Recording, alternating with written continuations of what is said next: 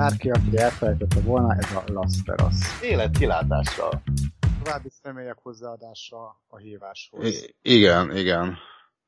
Hát van itt egy ilyen kis ikon, egy fej, meg egy pluszjel. Igen, igen, azaz. Igen, és akkor, és akkor előjön mind a két kontaktom, az aztán Soma, és akkor jó, hát figyelj, Hát próbál. Jön, amikor jön, igen, hát majd, majd jó, akkor meg így, jó. Na mi újság? Addig legyen egy mi újság. Ja.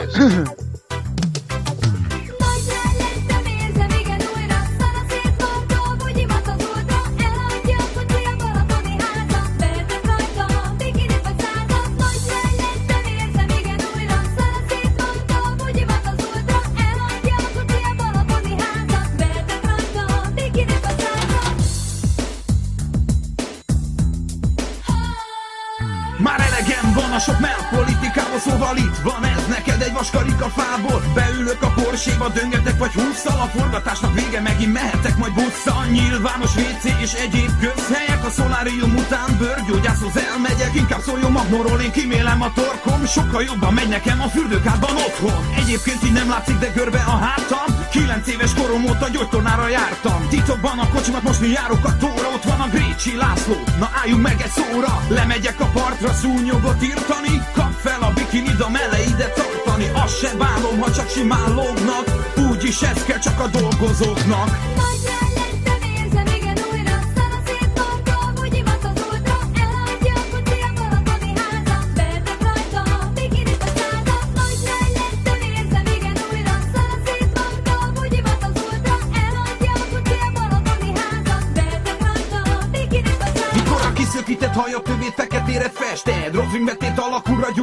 gyúrod a testet Ha a számlánkon a fedezetünk túl egy ponton. Miért lesz a sportkocsi a klipből, ha mondom? Egy éjszakai fürdőzés a közepéig úsznál Ha nem látja senki, te a Balatonba púznál Formás kis idomok, te közszemlére kidobod A partról egy öreg horgász fogatlanul vigyorog rád Mint ha csak kérne, hogy mindig így tegyél. Pacal pörköd mellé, inkább földbogonyát legyél. Meg is jön a gusztusod, ha nézed a bandát. A Balatonból kifogjuk a halat meg a bandát Jó a lány, mert dangába jár Polírozd a bohócot, hisz izgató a látvány. Felveszed a havaj mintás szagú inged. Maga biztos rövid a szag árad belőled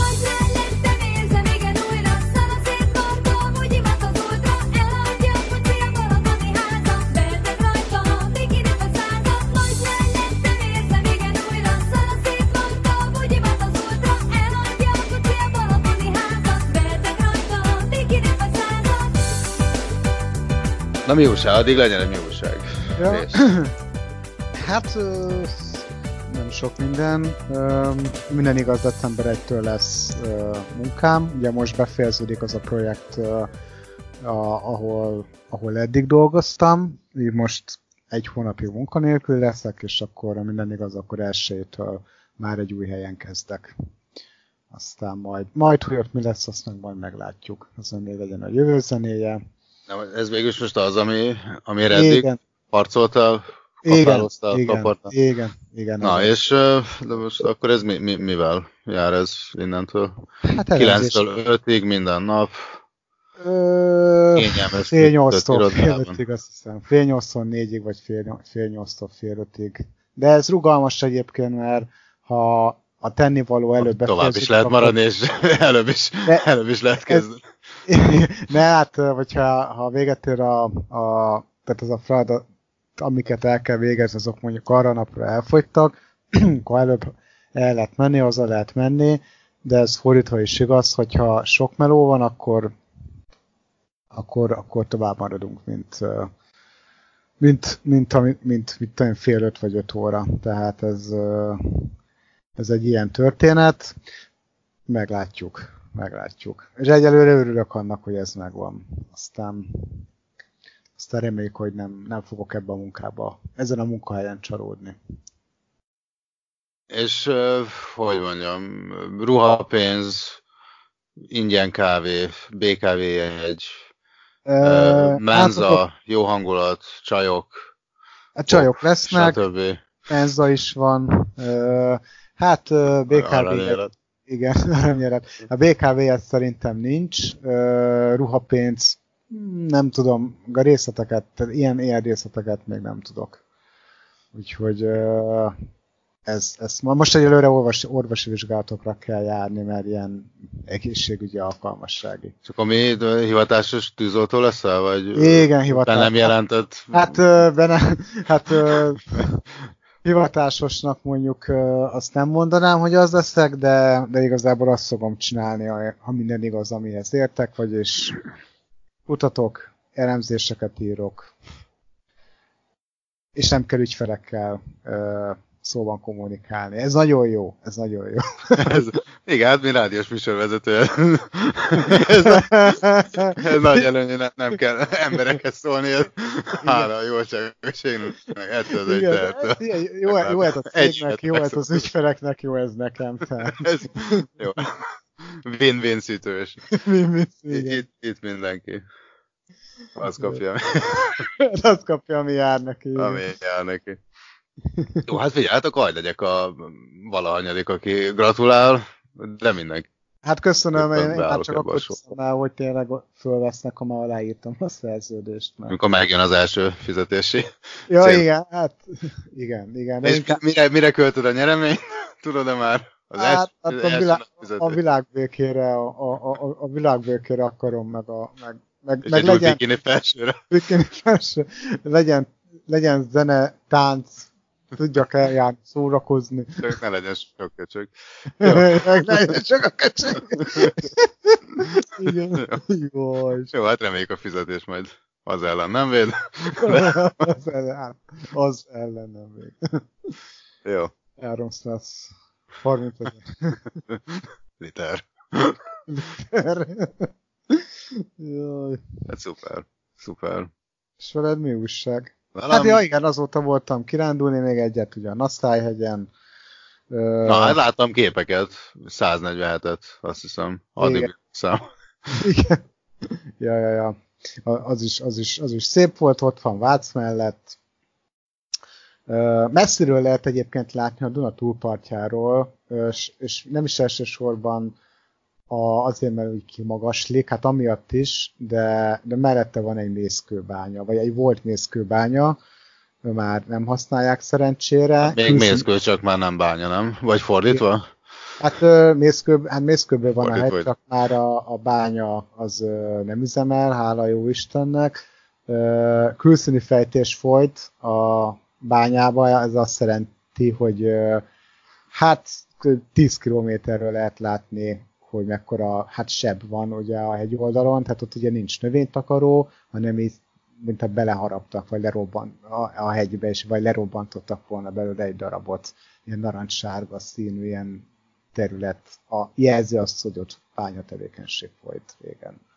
Gyönyörű, hát az, az tényleg nagyon gyönyörű, mit nem mondjak. De, de szerencsére a mellette lévő hegy, hegyet annyira nem érintette a, tevékenység. Ott nem volt szajra, amit el lehetett vinni. Ja, ja. Hát ott most egy tanösvény van egyébként, meg... Milyen? Tan? Tanösvény? Tan, tanösvény. Hát ott ugye, tanítják be a, a ifjabb ösvényeket. Az ifjabb, igen, igen, a kis nebulókat. Hát ugye azért A kis szerpentineket. ja. Azért, ugye azért hívják ezeket a nösvényeknek, mert ilyen táblák, ilyen magyarázó táblák vannak elhelyezve. A... Ez itt egy fa. Nagy fa. Nagy fa. Hát az állatvilág, meg a növényvilágról, stb. a keletkezéséről, hát ilyen, ilyen információk vannak rajta, és akkor minden, ugye minden ilyen tanösvénynél ugye ez van. Ilyen Ilyeti veszély. Használják az embereket, gyanútlan túrázókat, és akkor, és hát akkor ezért tanúsvény, mert még tanultál. Na, és ta- tanultál Tanultál valami, valami újat?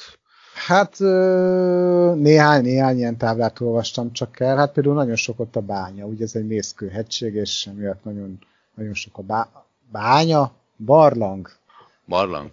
Barlangot akartam mondani, nem bányát. Ö, ilyen mészkőhegység, ezért nagyon sok ott a barlang, de hát így egyik se látogatható csak úgy, tehát azért ezeket szakemberek szokták igazából látogatni, de nem tudom, talán még az is lehet, hogy ha, ha hogy vezetéssel talán lehet némelyiket látogatni. Ezt nem tudom. Egyébként meg sok a víznyelő, tehát ilyen kis gödör, ezokra úgy azért vigyázni kell, hogy ne lépjél bele, szerencsére nem az ösvényen vannak. Hát egy, itt ott egy gödör egyszer csak izé ott a, fá, a fa mellett érted, és akkor ott megy be a víz a, a, a hegygyomrába. És ez még lefelé 400 méter. Igen, tehát sok ott a denevér a barlangokba állítólag. Úgyhogy, Azokat nem szeretem. Én nem vagyok nagy denevérpárti, nem tudom, hogy te... Mondjuk én, ez, igen. Én, én igen. igen. hát ugye ezeket olvasgattam. Hát jó részt a kilátásban gyönyörködtem. Nagyon szép, látszik a bőrzsönynek egy jó része, a Duna túlpartja, ugye a Pilis-Visegrádi egység, az szinte teljes, majdnem teljes izé, ö, nagyságban. Ö, nagyon szép, meg hát népszerű kirándulóhely, ez a Naszály. Ö, ami zavaró volt, az a, az a rengeteg izé, ez a Harlekin katica, ez a ugye ez egy inváziós faj, és, és kiszorítják a rendes sétpetyes katicákat, és geci agresszívek. Hát konkrétan izé rászállnak az emberre, és így csípik. Karodat, nyakadat. Katica csípős? Minden katica De csíp. nem. Igen, minden, nem, minden nem tudtam. Csíp. Engem még nem csípett meg katica. Minden katica csíp, csak direkt módon a legtöbbje nem száll rá az emberre, de ezek rátszálnak. És, és, és idegattul idegesítőek, mert mondom, közben csípnek. És rajokban támadnak, vagy, vagy egy jön balról, elvonja a figyelmed, és közben négy jobbról azonnal. Hát, úgy, úgy egyszerre rátszál hat körülbelül. Ennyi. Ennyi. Hát nem a, nem a, egyébként érdekes módon, hogy nem a túra teljes ö, szakasztán volt, hanem volt... Hát egy... gondolom a teritoriumra, amikor behatoltál, nem? Hát lényegében lehet, hogy ez volt a probléma. Nem lehet, hogy párzási időszak volt? Rosszkor mentél? Nem tudom, fogalmam sincs, hogy milyen, időszakuk, milyen időszakjukat élték éppen, de hát ö, nem, nem egyedül voltam egyébként egy, egy kisebb csapattal, és akkor ott volt egy kilátóhely, szerűség, ö, és amúgy is van ott egy kilátó a hegy tetején, de picivel lejjebb van egy, van egy tisztás, ahol szép, szintén szép kilátás nyílik a környékre. Oda mentünk, azt is megnéztük, és akkor így mindenki így hesegette el magáról a, a Harlequin katicákat. Mert mindenki, mindenkire rászálltak ezek a dögök. De azért voltak túlélők, mármint ember oldalról. Ja, vol, voltak, voltak. Hát felvettük a harcot velük de hát nem sokáig maradtunk ott. De lehet, hogy tényleg valami a teritoriumokra bemerészkedtünk, aztán ők így próbáltak. Finoman jelezték. Ja, ja, és hát sikeresen Siker, sikerük volt. Minden, nagy, nagy, tényleg nagyon szép az anasszály egyébként. Hát volt egy-két combosabb rész, de emelkedő, de annyira nem, nem volt. Milyen magasságokba jutottatok? Mert múltkor ez... ez... 150 valamennyi. Mennyi? 100, 150? 6, 6, 650. Ja, 650. 650. Ha a 150 az még, ez, még liftet se hívok. az, az még legyalogol, mondjuk 650, ez az mondjuk hát ott az, talán. Azt még Nick Vujicic is fél lábbal. az valami Felugrálna rá. Na jó, most már elég emberbe rúgtunk be, mert ahhoz, hogy szerintem szépen lassan köszöntsük a hallgatókat. Sziasztok, kedves hallgatók! Lasszra az életkilátása, semmi a fenzik, csak pozitív. Egyik legvidámabb beköszönésünk. Jó. Üdvözlöm én is a hallgatókat. Ez után némi politikailag inkorrekt. Jó van, hát picit okoztunk a vágóasztalnak, de jó, hát legalább szépen lassan elindult a műsor. Így van. Jó van. Um, jó, csak a történeti kedvéért úgy volt, hogy a mai adást uh, hárman vezetjük, mondjuk én erről meg nem tettem le, hát majd meglátjuk, hogy mit hoz a jövő. A megszokott hát, két... beköszön. Lehet, lehet, hogy meglepetésszerűen egyszer csak uh, ránk köszön Hiro Soma, azaz Soma, most nem tudom, vagy durma, vagy, vagy nem tudom, elfoglaltságokat, bármi, nem az a lényeg, de az a lényeg, hogy a megszokott két kerék az, az dübörög tovább, Kárdiból és Budapestről. Hát azon gondolkoztam, hogy, hogy egy gyors tartalom jegyzéket ismertessünk-e, de hát szerintem nem tudom, hogy neked még mennyi témád van. Én... Hát én megnéztem, én elvégeztem a házi feladatot, pedig no. amit adtál. No. Megnéztem azt a három John Wick filmet, hogy esetleg tudunk róla, róluk beszélni, bár... De filmekről tudunk beszélni szerintem. Hát igen, mert ugye én végül is még alapvetően lógok a, a tízes listám de első öt helyezettjével. Igen. Most ezt, hát, hát mindenki döntse maga, hogy ez mekkora spoiler volt, hát ugye John Wick a szerepel fog ezen a listán valahol. A Jokert akkor ezek szerint nem nézted meg. És a ma, mai fő attrakció hát. ugye az lett volna, hogy beszélgetünk-e nagyon a Jokerről, és a John Wickről, ami, ami nekem baromira tetszett, és akkor erről lett volna egy pár, pár gondolatom. Ö, meg. Figyelj csak, próbáljuk meg azt, hogy beszélünk az első ötről. És akkor mire odaérünk, hát hogyha be? Igen, és mire, mire John Wickhez érünk, meg a Jokerhez, akkor addigra hát, ha megérkezik Soma is. Hát Jó. ha nem, akkor majd Jó. Kitalálunk valamit. Hát szerintem legyen ez, szerintem legyen ez mindenféleképpen. Uh, jó, mert egyébként nekem se volt eseménytelen a hét. Jó, most mégis egy kicsit hazudok, de hát én, én igazi... Ma is tanultam valamit, hetem volt, de majd nagyjából elfejtettem, hogy mit tanultam. Az egyik, egyik amit tanultam, hát igazából újra rájöttem, te ezt tudtad, hogy az Aqua együttes az négyen volt? Ezt most ne kérdezz meg, hogy, és a hallgatók, hogy honnan jött. Emlékszel az Aqua hát, együttesre? Hogyne, hogyne. Hogyne emlékeztem. Négyen voltak mindig? Hát emlékszel a csajra, a cicsihajra, meg a kopaszra. De van egy negyedik tag. Képzeld el, most néztem egy koncertfelvételt, jó, nem sokáig, de belenéztem egy koncertfelvételbe, akkor úgy mondom, és ezek négyen vannak. Hát, hát akkor ő így olyan, olyan szürke eminenciásként megbújt a hátra. Ja, valami nagyon-nagyon szürke. egyébként én is néztem egyébként a YouTube-on még évekkel ezelőtt ilyen aqua koncertfelvételeket, és hát annak, a, annak az együttesnek a lelke a csaj volt. Tehát nem csak ugye a klippekben is látszik, hogy Meg a kopasz csávó is, ő, hát ő, ő nagy rapper volt.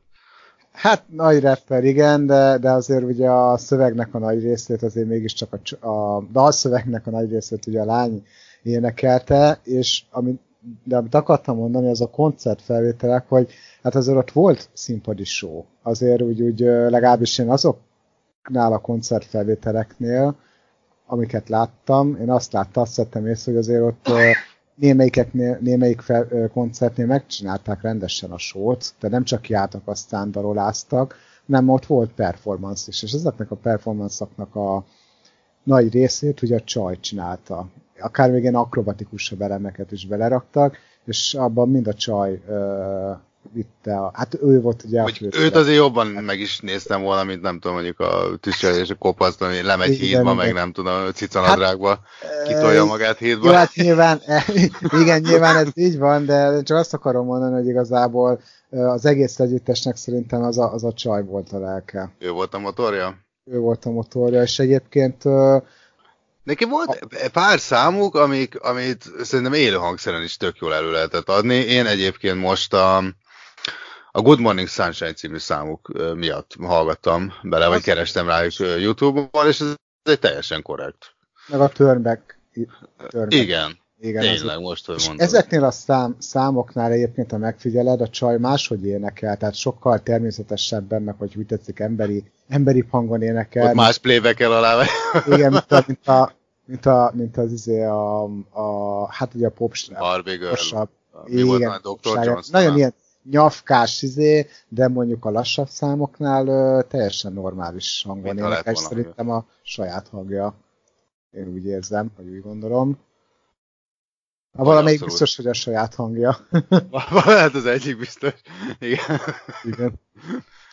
És svédek voltak? Talán azt hiszem svédek. Svédek, Bár... svédek. svédek. Az egyiket azt hiszem a tüsi hajú hívják Zorennek, vagy Zoren, Zoren. De még ilyeneket tudsz?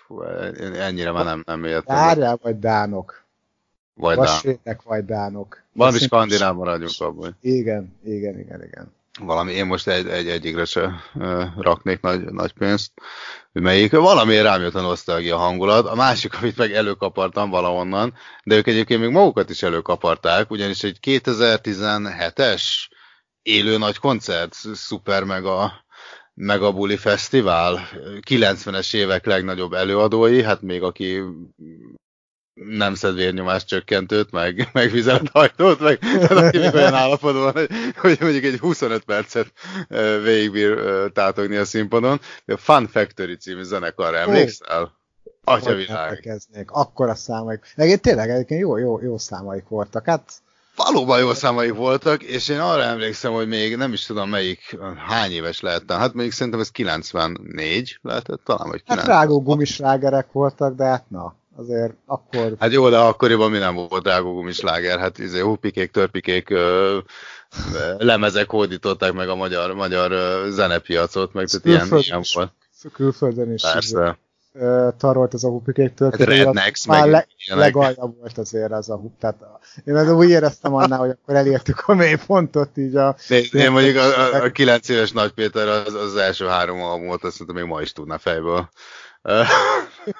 Úgyhogy úgy, ne, ne, ne, egy virágot a hallgatókba, úgy érzem.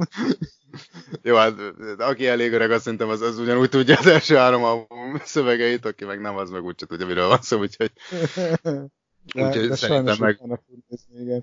Igen, hogy, hát, Atya úristen. Hát akkor kaptam meg, szerintem 90, hát hány évesen, 96, tehát akkor 11 évesen az első CD, CD lejátszómat.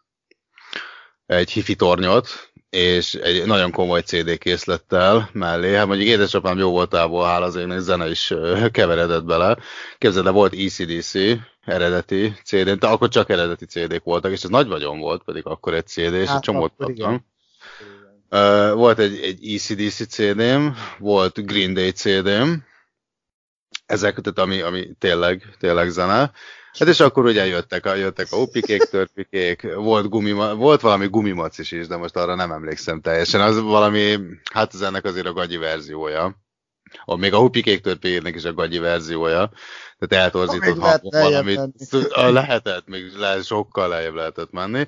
És hát volt Fun Factory CD-m. Tehát nekem az az első CD-im köz volt, a, a jó kis Fun Factory. Lehet, hogy több albumot nem is adtak ki. De... Én nem tudom, mennyit adtak ki szegények egyébként, de az volt az, az a híres Duvadi D című, ah. aminek még a címe is az.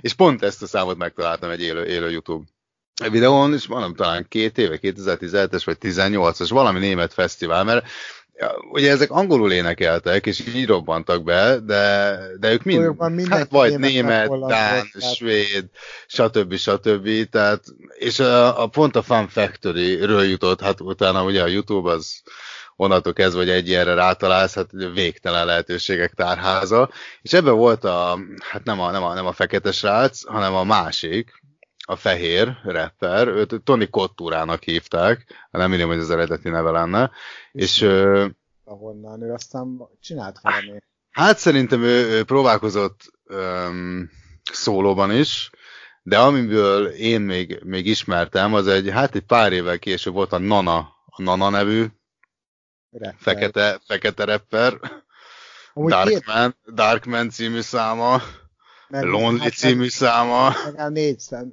Darkman, a Lonely, a, aztán volt ilyen Darkman is. Két albuma volt. Meg a... He's Coming. He's Coming. Uh, igen. Az, az, erre a Darkman, Darkman sémára fölhúzott egy három-négy számot.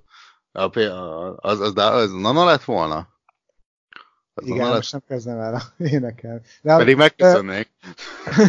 hát uh, uh, Lady Trainben van egy, hát ne, nem nyilván sok olyan sláger vagy szám született, ami... Valami E17 volt? Igen, de a Nanának is volt egy Nanának is volt. című ö, száma, vagy lehet, hogy csak Rén volt, mindegy, de a lényeg az, hogy a, hogy a refrénben az volt, hogy let, let it rain, let it rain, bla bla bla bla. Hát ment, ment ugye a kórus, görög kórus. és ezek még kazettán, na ez, a Nana viszont kazettán volt meg nekem, és Tony Kottura ott besegített. És nekem fogalmam nem volt olyan kiskoromban, hát ugye akkor még Három internetet még volt a Azt tudod? Három, Három pasi volt? Nem, nem, nem, én kettőre emlékszem. Hogy nézett ki a harmadik? Ú, várj, nem valami... Két fehér, meg egy fekete volt, azt hiszem. Igen? Hát ezzel látod, most megfogta. Én, én, én három, három, három tagig jutottam. Biztos, biztos, hogy hárman voltak egyébként a pasik, és akkor így negyediknek a, negyedik, negyediknek a nő. Ő ugye, ő énekelt ugye a refrént. Hát igen, meg ugye általában ő vitte, nem tudom, ezekben ugye lányok, lányok vitték a, általában a refrént, és akkor a fiúk megpróbáltak hozzárakni még valamit, ami, ami vállalható volt szerintük. Hát micsoda korszak. Jó, hát ilyeneken nosztalgia. Ez, hát nekem körülbelül ezzel a Youtube-on eltaláltam, és az e- Euro hip hopot és, és, és nosztalgikus zenéket néztem. Megtanultam valamit a C-vitamiról, képzeld el, de most már azóta már elfejtettem, amit tanultam, úgyhogy ezt, ezt a részt ezt most, most ki fogjuk hagyni. Az egyik legnagyobb dolog, amit a, a C-vitaminról tanultam, az viszont az, hogy én nem tudtam Amerikó Vespucci-ról, hogy a Columbus Kristóf raktárosa volt. Ez most egy nagyon bonyolult módon jön a C-vitaminhoz. Ez egy tök jó sztori lett volna, hogy az elejére emlékszem. Uh-huh. De ezt te tudtad? Én nem tudtam. Én azt hát hittem, ez... hogy ők nagy vetétársak voltak, és hát ugye Amerigo fedezte föl Amerikát előbb, hát Columbus meg ugye Kolumbiát. Nem, hát nem, nem, nem. Hát Columbus fedezte fel ugye az amerikai kontinens, de Vespucci-ról nevezték el Amerikát.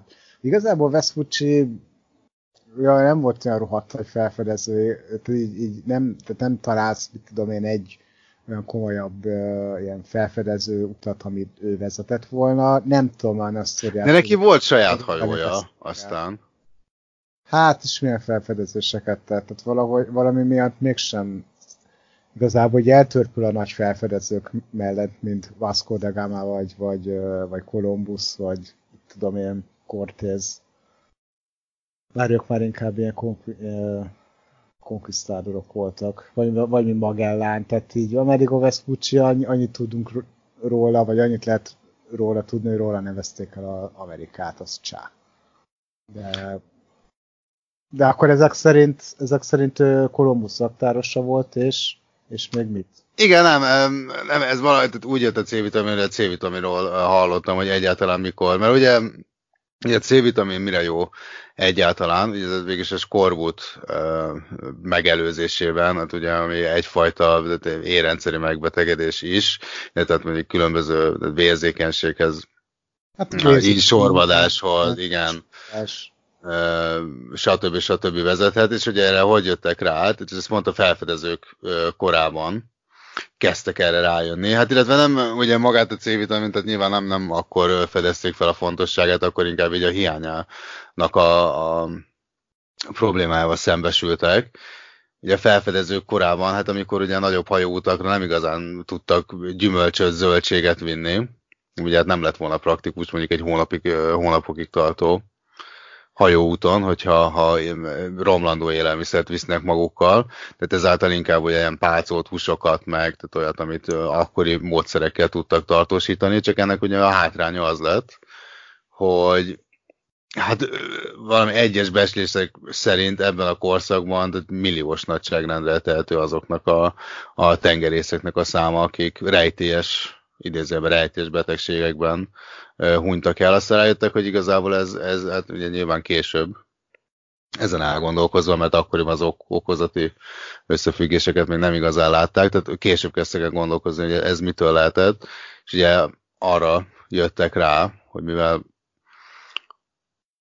csupa olyan élelmiszert vittek, ami hát mennyiségileg nem éheztek, viszont hát van egy másfajta éhezés, és a minőségi éhezés, amikor ugye megfelelő tápanyagokat nem viszed be, tehát hiába vagy mennyiségben jól, kalóriával, de mondjuk ugye a szükséges ásványi anyagok, vitaminok nincsenek meg, ugye ez különböző betegségek kialakulásához vezethet, tehát és ugye a C-vitamin az, az egyik legfontosabb uh, szerepe az az, hogy a, a, a fertőzéses betegségeket uh, illetve azokkal szemben tud elsősorban védelmet nyújtani, hát és ugye egy csomó ilyen, ilyen betegséget kezdtek el elkapni, és ugye ebbe, ebbe haltak meg a legtöbben. És ugye itt jött képbe igazából Amerigo Vespucci neve, aki Columbus raktárosa volt, mint már említettem, hogy ő, az ő, hát most nem mondom, hogy vegetáriánus volt, viszont ő nagyon nagy rajongója volt a zöldségeknek és gyümölcsöknek, és ő volt az egyetlen akkoriban, ebben a korszakban, aki valahogy mégis megpróbált ezt erőltetni, és uh, ugyan nem ezért, tehát nem okkal, hanem csak pusztán ugye az ízlése miatt megpróbáltam mindig megtalálni a módját, hogy, hogy valamilyen módon a lehető leghosszabb ideig tudjon magával vinni zöldséget, gyümölcsöt. És ugye, és hát végülis az ő tengerészei nem nagyon haltak meg ilyen betegségekben, csak hát ugye akkoriban azért ugye a kommunikáció, meg egy a, a, ilyen szempontból ugye a logikai összefüggések még annyira nem... Hát igen. Hát nem, nem tudom, hogy ezzel gyanúsították el, erről nem tudok. Biztos. De lényeg az, hogy... Biztos, hogy az volt. Úgyhogy de igazából ez, ez, ez, volt így a, ez volt így egy érdekes történet. Megkiderítettem azt, hogy mennyi C-vitamint kell. Egyébként azóta két pofára szedem a, a C-vitamint, és vannak állásos hatásai, meg kell, hogy mondjam. Tehát igazából nem, nem hülyeség C-vitamint. Gyógyít mindent? mindent hát is? nézd, Uh, gyógyítani nem gyógyít semmit, ezt most elmondom, viszont ugye a megelőzésében uh, segít, bizonyos betegségek megelőzésében. Hát a másik meg, hogy a, nem tudod, amióta C-vitamint szedek, gyakorlatilag leszoktam a kávézásról. Hát napi, hát régebben egy csomó kávét ittam. Ez a csomó alatt értem azt, hogy mondjuk ilyen 4-5-6. Jó, még ez az éjszaka is, munka is, meg fáradtság, stb. is belejátszott, de hát azóta is ugyanolyan megfeszített tempójú életet élek. Sőt, mostanában még aztán jobban beleúztam, mint eddig, és egyszerűen amióta növeltem a C-vitamin adagomat, tehát amióta tudom, hogy így mennyit kell bevinni, de azóta gyakorlatilag nem kávézom. Egyetlen egy kávét szoktam inni munkanapokon, meló előtt, este, hát az mikor van, fél tizenkettőkor. És akkor onnantól kezdve így annyi.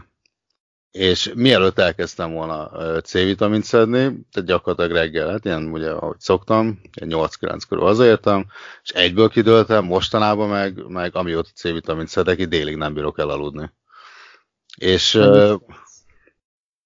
hát ez úgy van, hogy egy kicsit nehéz kiszámolni, meg hát ugye ez, ez egyénre szabott, de egy nagyon nagy általánosságban azt a szabályt lehet mondani, hogy testsúly grammonként kell 30 mg-ot beszedni, illetve hát még hogyha mondjuk dohányos vagy, akkor szálciginként még egy 50 mg-ot érdemes hozzászámolni, és akkor ugye ott jönnek a bonyodalmak, hogyha mondjuk fizikai munkát végzel, vagy sportolsz, tehát akkor Hát na, akkor, akkor igen, tehát akkor aztán még, még muszáj, tehát mondjuk, Sportolsz, hogy... Sportolsz, dohányzol és el vagy hízva, akkor kész döntened kell magad. Akkor igen, hát meg mondjuk tél van, vagy nyár, tehát hogy nyilván ugye mennyivel több vitaminra van szükség, de csak hogy egy példát mondjuk, mondjuk azt, hogy 80 kg vagyok, nem 80 kg vagyok, de mondjuk most egyszerűség kedvéért mondjuk azt.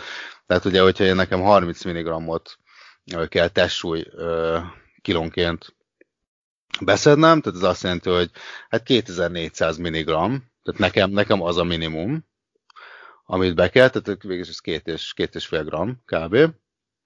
Ugye a dohányzás miatt, hát mondjuk, mondjuk azt, hogy, hogy elszívok 20, 20 szál cigit, és ugye ez 50 mg-ra, de mondjuk ez meg azért becsapós, mert ezt, ezt ugye rendes bolti cigarettára méretezik, én viszont ugye ilyen magamnak tekerős fajtát csinálok, tehát amiben egyébként kávé számításaim szerint mondjuk fel annyi van, tehát fel annyi dohány, mondjuk igaz, hogy 20-szor gyújtok rá, de mondjuk maga a dohány mennyiség az ugye csak így a fele egy bolti cigihez képest, tehát végül olyan, mint ugye 10 rendes, mint egy fél doboz cigit szívnék el. Úgyhogy ezt beszámolom úgy nagyjából mondjuk még 500 milligramnak, tehát még fél gramnak, úgyhogy nekem már minimum olyan 3 gram emiatt. Ugye plusz éjszakai munkát végzek, hát valamennyire sportolok, hogy fogjuk, csúfoljuk annak, hogy sportolok, tehát mondjuk heti háromszor így, mit tudom, egy, egy órára másfél egy átmozgatom magam súlyzókkal, hát mondjuk emellett meg ugye fizikai munkát végzek, tehát mondjuk ezekre egy most durván rászámoltam azt, hogy akkor még egy grammot így ráteszek, valószínűleg többet kellene, de mondjuk én szedek táplálék kiegészítőket is, amiben szintén van, plusz mondjuk nálam a zöldséggyümölcs az hát elég sűrű vendég az étrendben, úgyhogy ezért hát én most, most ilyen 3-4 gram mot szedek. És azt kell mondanom, hogy hát nézd, ha jobb, ha jobb fajta C-vitamint veszel, mondjuk itt sem a márka dönti el, hogy milyen C-vitamin, tehát melyik a jó C-vitamin, melyik, melyik a nem jó C-vitamin. Egy dolog dönti el, hogy hány milligram most a tartalma. És egyébként a, a teljesen most rendeltem, az Amazonról rendeltem, 6 fontért, hát most, most nem tudom mennyi a forint árfolyam, mennyi lehet mondjuk, hát jó, vagy most be is szorozunk, mondjuk 400 a legdurvább esetben, de nincs annyi a forint, nem? Most nem nagyon néztem. Nem uh, hát legyen 400. Jó, még legyen, néztem, hogy 2400 forint egy 120 darabosat, aminek 1000 mg tartalma van. Tehát így is egy, most egy hónapra kb. 2000 forint, hát tehát így, hogy mondjuk de nem iszom, dohányzás ugye le van szorítva, stb. stb. Tehát havonta 2000 forintot nagyobb hülyeségekre is elszór az ember. Most ezt a 2000 forintot mondjuk rá áldozom a C-vitaminra, ami meg hát így gyakorlatilag eszenciális lenne mindenkinek. Tehát azt mondom, nem egy nagy összeg, és mondjuk így beveszek mondjuk négy tablettát, és hát ez azt mondom, hogy így relatív elég jól le, lefedező. Hát én két naponta szoktam bevenni egy kapszula cetebét, amiben 500 mg C-vitamin van. Uh, hát valószínűleg ez kevés. Igen, valószínűleg az, az kevés. valószínűleg kevés. Hát majd, majd, uh, majd decembertől, decembertől majd rákapcsolok, és hát mondjuk ezerre felviszem a, vagy 1500 nem tudom. Hát én 75 kiló vagyok, 75-76, mikor éppen, hogy dohányos. Hát neked a túrázás, hát mondjuk neked meg a túrázás miatt, mert azt viszont elég, elég gyakran csinálod. Hát, a, hát most pont nem fogom, mert ugye most sem majd hát, a most szezon. Szezonból kifelé mész. És igen, igen, igen. Hát ettől függetlenül fogok, fogok szerintem kirándulni még egyet novemberben is, meg lehet, decemberben is, ezt majd meglátjuk de most uh, ilyenkor, ilyenkor, hát ilyenkor korizok inkább, bár az is sport.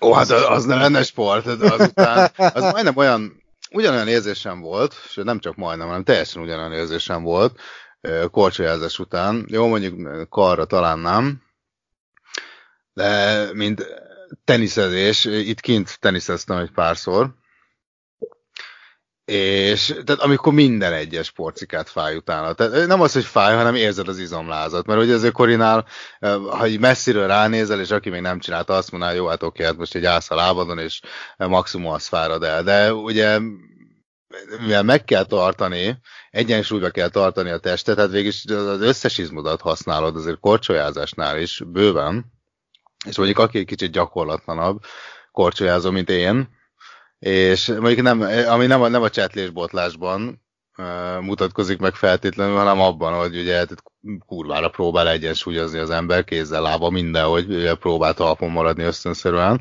és abban annyira el lehet fáradni, uh, de amúgy egy baromi jó sport. Hát meg sport, szórakozás, mindenre jó. Korcsolyázás mindenre jó. Tenisz és korcsolya. Hm. Igen, igen, igen. Vagy nem De... tudom, hogy neked milyen, milyen érzésed van korcsolya után? Csak a lábad fáj, vagy, vagy te már így annyira... Hát, néha, vagy... néha egy kicsit a karom is, de hát át, általában, általában a lábam, a lábam szokott ö, abban szokott némi izomláz lenni, de azért úgy átmozgatja az embert. Hát meg főleg, amikor mondjuk egy-egy hidegebb napon mész, akkor azért hát azért ott mondjuk mínusz 5 fokba korizni nem ugyanaz, mint ha mondjuk 0 fokban, vagy plusz egy néhány fokba koriznál. Tehát én mondjuk jobban szeretek hidegbe korizni, de, de hát azért az egy picit keményebb.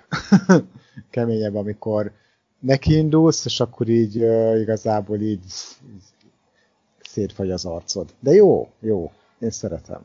meg azért kimelegszel, meg általában azért úgy figyeltem meg, hogy a korcsolyázó helyek mellett véletlenszerűen kinő egy forradborozó helység, tehát én még olyan korcsolyapályán nem láttam, ahol ne lett volna rögtön mellette egy, egy forradbor ellátó helység.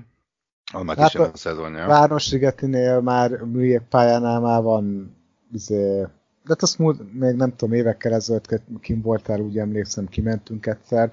Én a West End tetején voltam csak. Nem, nem. nem. Dórival voltál egyszer a Várossigetinél is. És ott már, ott már lehetett kapni ilyen meleg szendvicset, meg hát forrad volt ott is a meleg szendvicset, most már van ott kürtös kalácsos is. Hát nézd, erre tök nem emlékszem. Én valamiért csak a West Endre, de jó, hát valaha voltam. Hát, hogyha... Dórival együtt voltunk hármasba. Tehát az, az azt jelenti, hogy kb. 8 évvel ez. Jó, oké. Okay. hát, nem ma. Valami ilyesmi. Hát nem ma. Nem ma.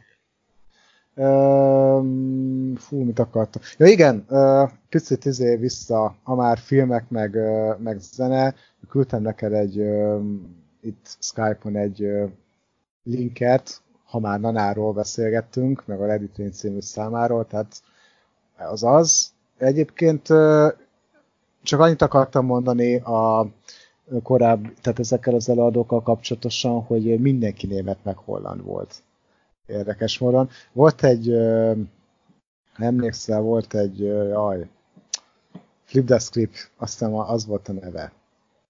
Igen. Ez, ez a név így ismerő, de most nem tudnék számcímet mondani. Mindegy, le, hogy tehát meghallgatod, és tényleg olyan, mintha az USA-ból jöttek volna, és nyomják a kőkemény rap meg hip-hop számokat, és kiderült, hogy valami Kaiserslautern banda. Tehát Kaiser, a németországi Kaiserslautern A Brooklyn Bounce is német volt, nem? Uh, ők is azok voltak. Ám most, most a, nem, mondjuk ők, ők nem euró igen. De... Uh, lehet, hogy a C-blockkal keverem, akik szintén uh, európaiak, tehát vagy ők alakultak meg Kaiserslauternben, vagy a Flip Script, de mindegy, jól csinálták. Én szeretem ezeket a, azokat a hip-hop számokat. Mondjuk azzal a fiatal fejjel mondjuk, hogy mondjam, azért kevesebb, mivel nem volt YouTube, nem volt internet, tehát tényleg maximum a rádióból tudtál ilyen számokat hallgatni, és azért annyira még az emberek nem volt rá állva a hallása a különböző akcentusok eltérőségére. Tehát ami angolul szólalt meg, azt automatikusan angolnak uh, tituláltad Ettől függetlenül nyilván igen, tehát a, a, a, fele, a fele nem volt az. Meg hát, hogy mondjam, az alapvetően a skandináv népek, vagy mondjuk németek, finnek, ők azért elég jól beszél, hollandul, elég jól beszélnek angolul ahhoz, hogy, hogy mondjuk ne, vagy DJ Bobo nevét elég említeni, aki svájci, hogyha jól emlékszem? Igen, Svájc. Svájci. Jó, mondjuk Svájc van végig az egyik hivatalos nyelv az angol, tehát lehet, hogy pont arról a területről származik, de de hogy igazából így, így magyar fülnek szerintem hogy a 90-es évek közepén, hát most hány angol szót hallottál, meg hol hallottál egyébként ö, ö, ekte, ekte brit angolt, vagy ekte amerikai angolt, tehát nem, nem tudtunk egyszerűen különbséget tenni.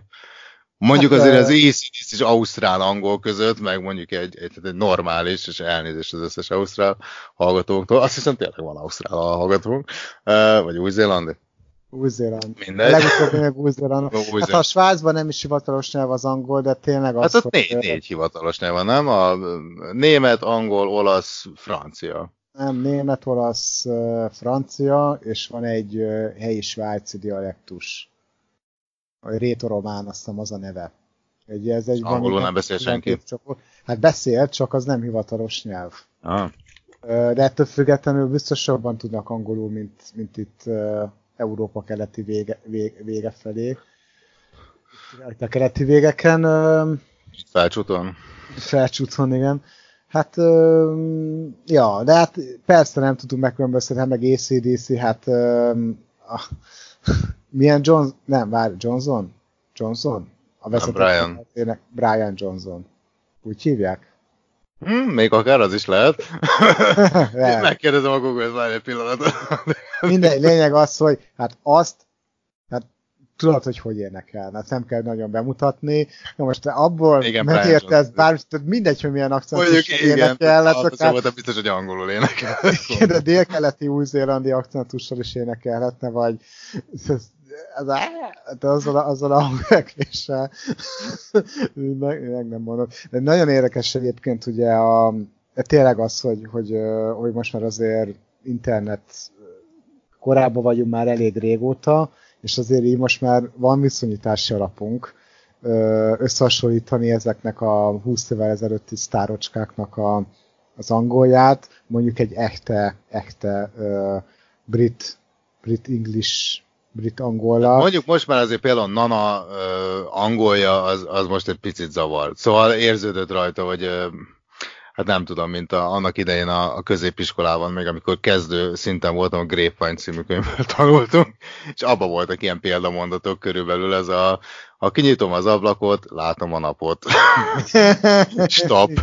Tehát ennyi, ennyire, ennyire uh, volt szövegben gazdag és összetett. Viszont nyilván most 11-12 éves fejjel egyáltalán nem zavart. Amúgy egyébként a zene meg, hogy mondjam, korszellemének tökéletesen megfelelő. Tehát zenében összehasonlítva Hát egyébként kivel tudtad összehasonlítani? Már akkor aztán még doktor, hát legalábbis Magyarország még Dr. Dre, meg, meg NWA, ilyenek. Ice-T azért akkor már 90 Hát így, a, a, igen, hát tehát a rap kezdete, de az, az nem egy műfaj, mert ez, a hip-hop meg a rap azért nem teljesen ugyanaz most nem élem, hogy nem fogsz rákérdezni pontosan, hogy mi a különbség, de azért, de azért nem, nem ugyanaz, nem ugyan, a rap meg a hip-hop azért nem, nem ugyanaz, például Eminem, Dr. Dre, Public Enemy, tehát ő, ők azért rappet. Na, a kicsit rádióbarátabb, mainstream vonulat, azért inkább, inkább az a hip-hop, és azért ezen belül is az európai. Hát igen, azért Nana szövegei is. Erre utólag jöttem rá, bár már gyerekfejjel is egy kicsit furcsa volt, de ugye akkor még annyira nem értettem angolul, neki azért egy csomó ilyen, hogy mondjam, csak nem is az, hogy euro hip-hop, hanem ő euro keresztény hip-hop. Tehát neki rengeteg száma szól Istenről, az útkeresésről, a szeretetről, stb. stb. Tehát igazából ő egy, ő egy mainstream keresztény rap, illetve keresztény hip-hop, előadó volt, azon belül is hát szerintem Európában úttörő. Hát ezt lehet szeretni, nem szeretni, meg nyilván olyan minőségű, amilyen, meg hát az ő dalai szerintem annyira nem időtállóak. És az első album már nem is volt ennyire feltűnő, de a második, második album az tele van, az tele van ilyen számokkal. Um, hát van például a GOD, G.O.D pont című száma, hát ami 8 perc, és az elején felolvas valami, nem tudom, milyen Zsoltárból és akkor ugye erre jön még így a refrénát, amit... Hát ezt nem, nem is nehéz. tudtam. Hát nekem ez a Lady Dre, Lonely, meg ez, ez, a, ez a négyes, meg a két Darkman-es szám, aztán én, én ezt a négy számot ismertem csak Manától. Hát amik, amiket adták, amik, amiket ad a rádió, tehát amik slágerek lettek. Hát mondom, én, én pörgettem rendesen a kazett, és akkor még kazetta, kazett, kazettán, kazettán nyomultam, uh, rongyosra és akkoriban talán még, még megvoltak is konditermünk a családi házunk végében, Tökölön, és ott kazettás magnum volt, és ott Nanát hallgattam, a Vénusz együttesnek volt meg a, a debütáló kazettája, illetve volt egy Doggy Dog nevű kedvenc együttesem, ami hát gyakorlatilag a, hát nem is tudom, talán a New Metal a keresztapjának lehet nevezni. Azt és, hiszem, rap, vagy hip-hop. Ők, ők ilyen punk metal zenét játszottak, és rappelt rá a csáva. Hát végig is ordított. Na jó, de egyébként ritmikusan ordított, plusz voltak benne ö, zene, zene, de voltak benne vendégelőadók, akik viszont rendes ö, rapperek voltak, tehát egyébként, és voltak remixei, ö, remixelt számok is, tehát én bónusz trackként, sokkal inkább hip-hoposabbra át, át variálva. Tehát ők ilyen metal és hip-hop, csak akkor még mondjuk az elektronikus hangzás annyira nem volt bele. Tehát ilyen punk hip-hop, vagy metal hip-hop, valami, valami ilyesmit próbáltak. Viszont én nagyon-nagyon imádtam. Még a Headbangers című, most már talán mondhatom, mert nem reklám, mondjuk az, akkor is szarok rá. Tehát a Headbangers című egy ilyen relikviákat, de az volt a lényeg, hogy alter, alteres volt. Te erről hallottál? Vagy tudod, mi ez, vagy a falnak beszélek? Mindegy Headbangers volt arról szólt, hogy csak rock együttesek CD-it, pólóit, magyar külföldi medálokat, gyűrűket, tehát egy igaz ilyen, ilyen alter volt, volt, valahol Kispesten. És egy konténerbe képzeld el egy ilyen, amiben most Kínából jön be az ömlesztett pendrive, meg a, meg a öm, ömlesztett Adidas, még, még az Adidas rávárása előtti állapotával. Nem, nem, nem, rémlik, nem rémlik. Hát a Ilyen konténer, ott, ott volt való Kispesten, igen, ja, az, az volt kivágva, és átalakítva bementél, minden hónapban jelent meg a katalógus, és akkor ott voltak a ott voltak a, a CD-k mellett, ugye, hogy milyen kategóriába énekel, és akkor az volt mellett a Doggy Dog együttes lemezei mellett a meghatározás, hogy trash, trash metalt. Trash metal. Ja, trash metalt játszanak. Világos. Na majd YouTube-on kikeresek. De tudom, hogy volt ez... Who's the King? Who's the King? Ezt a számot keresd meg. Szerintem ezt biztos hallottad, mert annak idején a zenetévék is ezt nagyon játszották.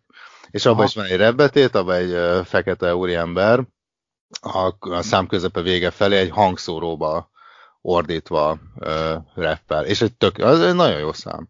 De az az egész album, um, hú, nem, nem emlékszem most hirtelen az album cím, All, All Borrow the King, vala, valami ilyesmi a, az album címe, a szám címe pedig Who's the King. És volt egy ilyen uh, feliratú pólom, még 11-2 évesen. Ez is kb. az a de azóta kinőtted. hát, vagy belenőttem a XXL-es. Nem, ja, hát valahol az, az már elkalódott, nincs meg. És akkor ez a kazetta nagyon-nagyon sokáig kísérte az életemet, sőt, szerintem MP3 formátumban ez az album még most is megvan nekem valahol. És még most is előszeretettel. Van két számuk, amit, amit nagyon szeretek. Aha, aha. És ez a Who's the King, ez, ez az egyik. Na, majd, majd megnézem, megnézem a YouTube-on. És mi lenne, hogyha a, azokat a hallgatókat is megörvendeztetnék, akik már tűnködik. A filmekre várnak? Hogy beszéljünk a filmekről. Jó, e, igazat adok neked. A szokásos e, első blokkunkat a másodiktól elválasztó szünet után kerüljön mm-hmm. sor erre? Jó, jó. Hát akkor, ahogy szoktuk, mondjuk most van 53, jöjjünk vissza egészre? Egy nagyon gyors jó. szünet. Okay, akkor Jó, hét, és hét. akkor teret engedünk a második blokknak, és akkor filmezünk egy jót. Oké, okay, rendben. Hát akkor senki se sírjon, kitartás mindenkinek, pár perc és jövünk.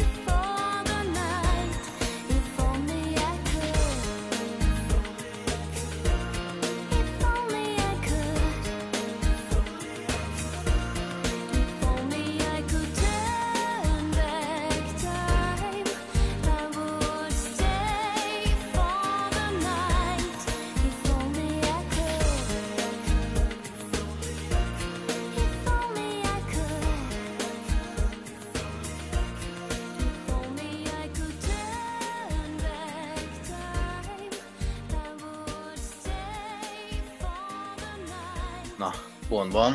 Elkéstem egy percet, se. Majdnem.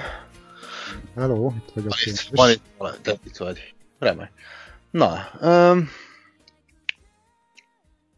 kusszunk, kusszunk vissza a műsorba? Ó, hát vissza. szerintem, szerintem Mint már az a pinyátás szemára a Jokerba. Jó, ezt a kedves hallgatók nem tudják, hogy mi ez a pinyátás szamár. Ma, majd ha oda jutunk, akkor lehet, hogy ö, el. elmesél.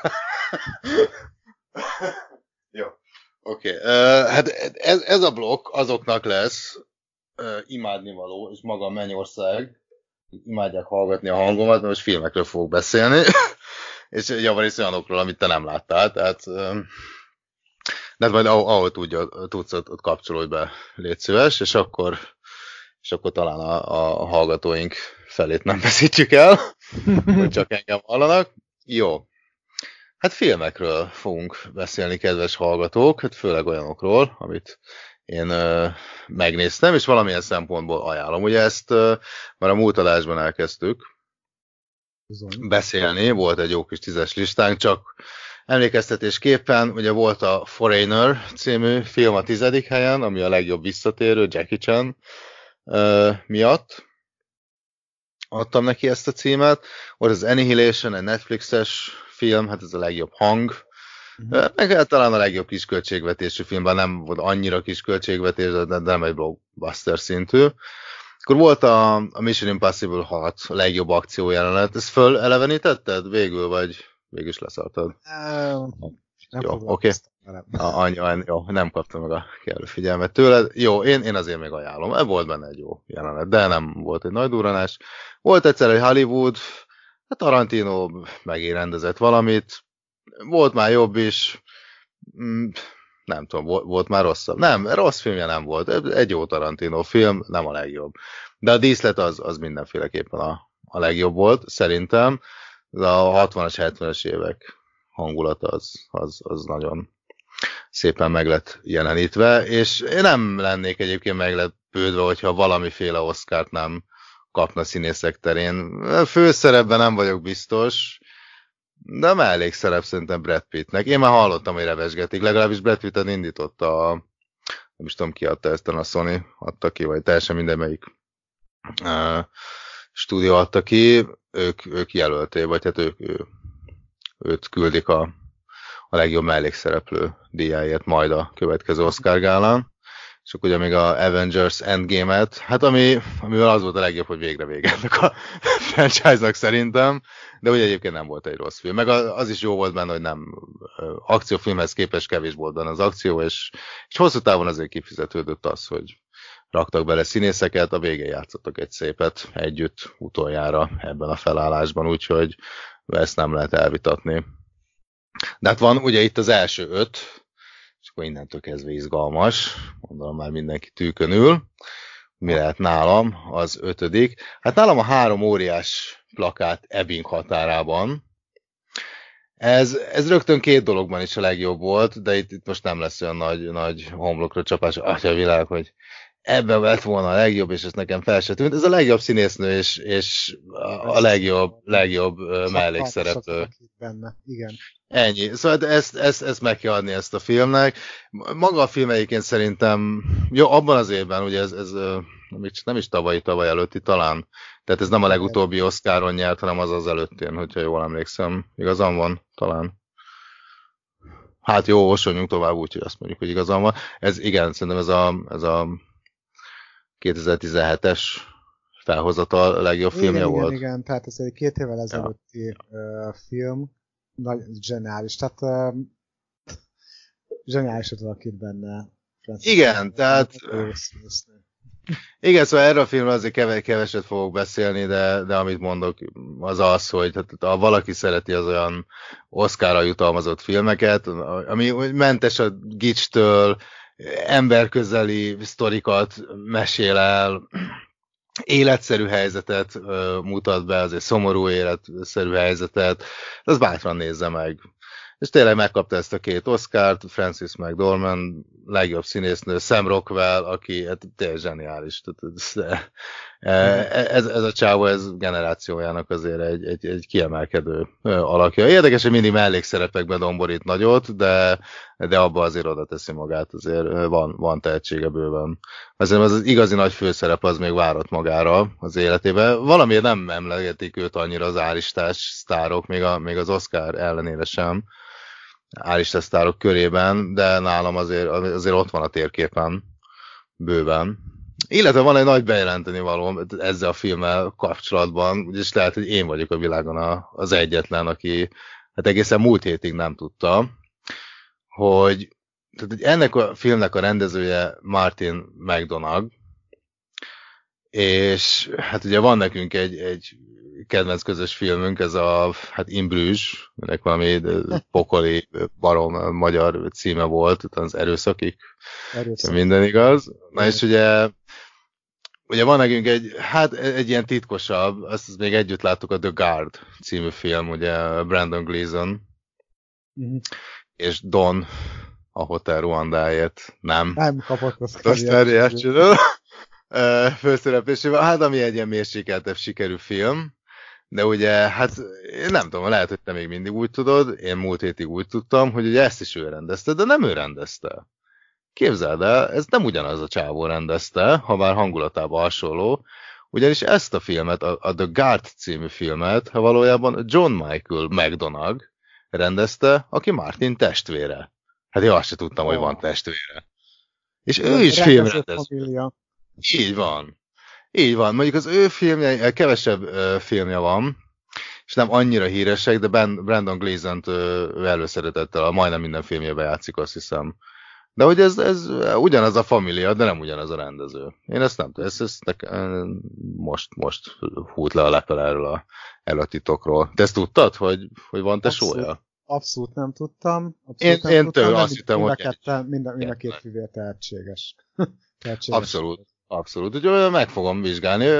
Rövid a filmográfiája, úgyhogy szerintem ezt ki, ki lehet pörgetni, úgyhogy már lehet, hogy ránézek a többi filmre. Annyi, hogy mondjuk ő kevésbé hollywoodiasabb, ő megmaradt az ilyen brit, brit um, uh-huh. filmgyártási csodáknál, de szerintem érdemes, érdemes ránézni majd a, a filmjeire.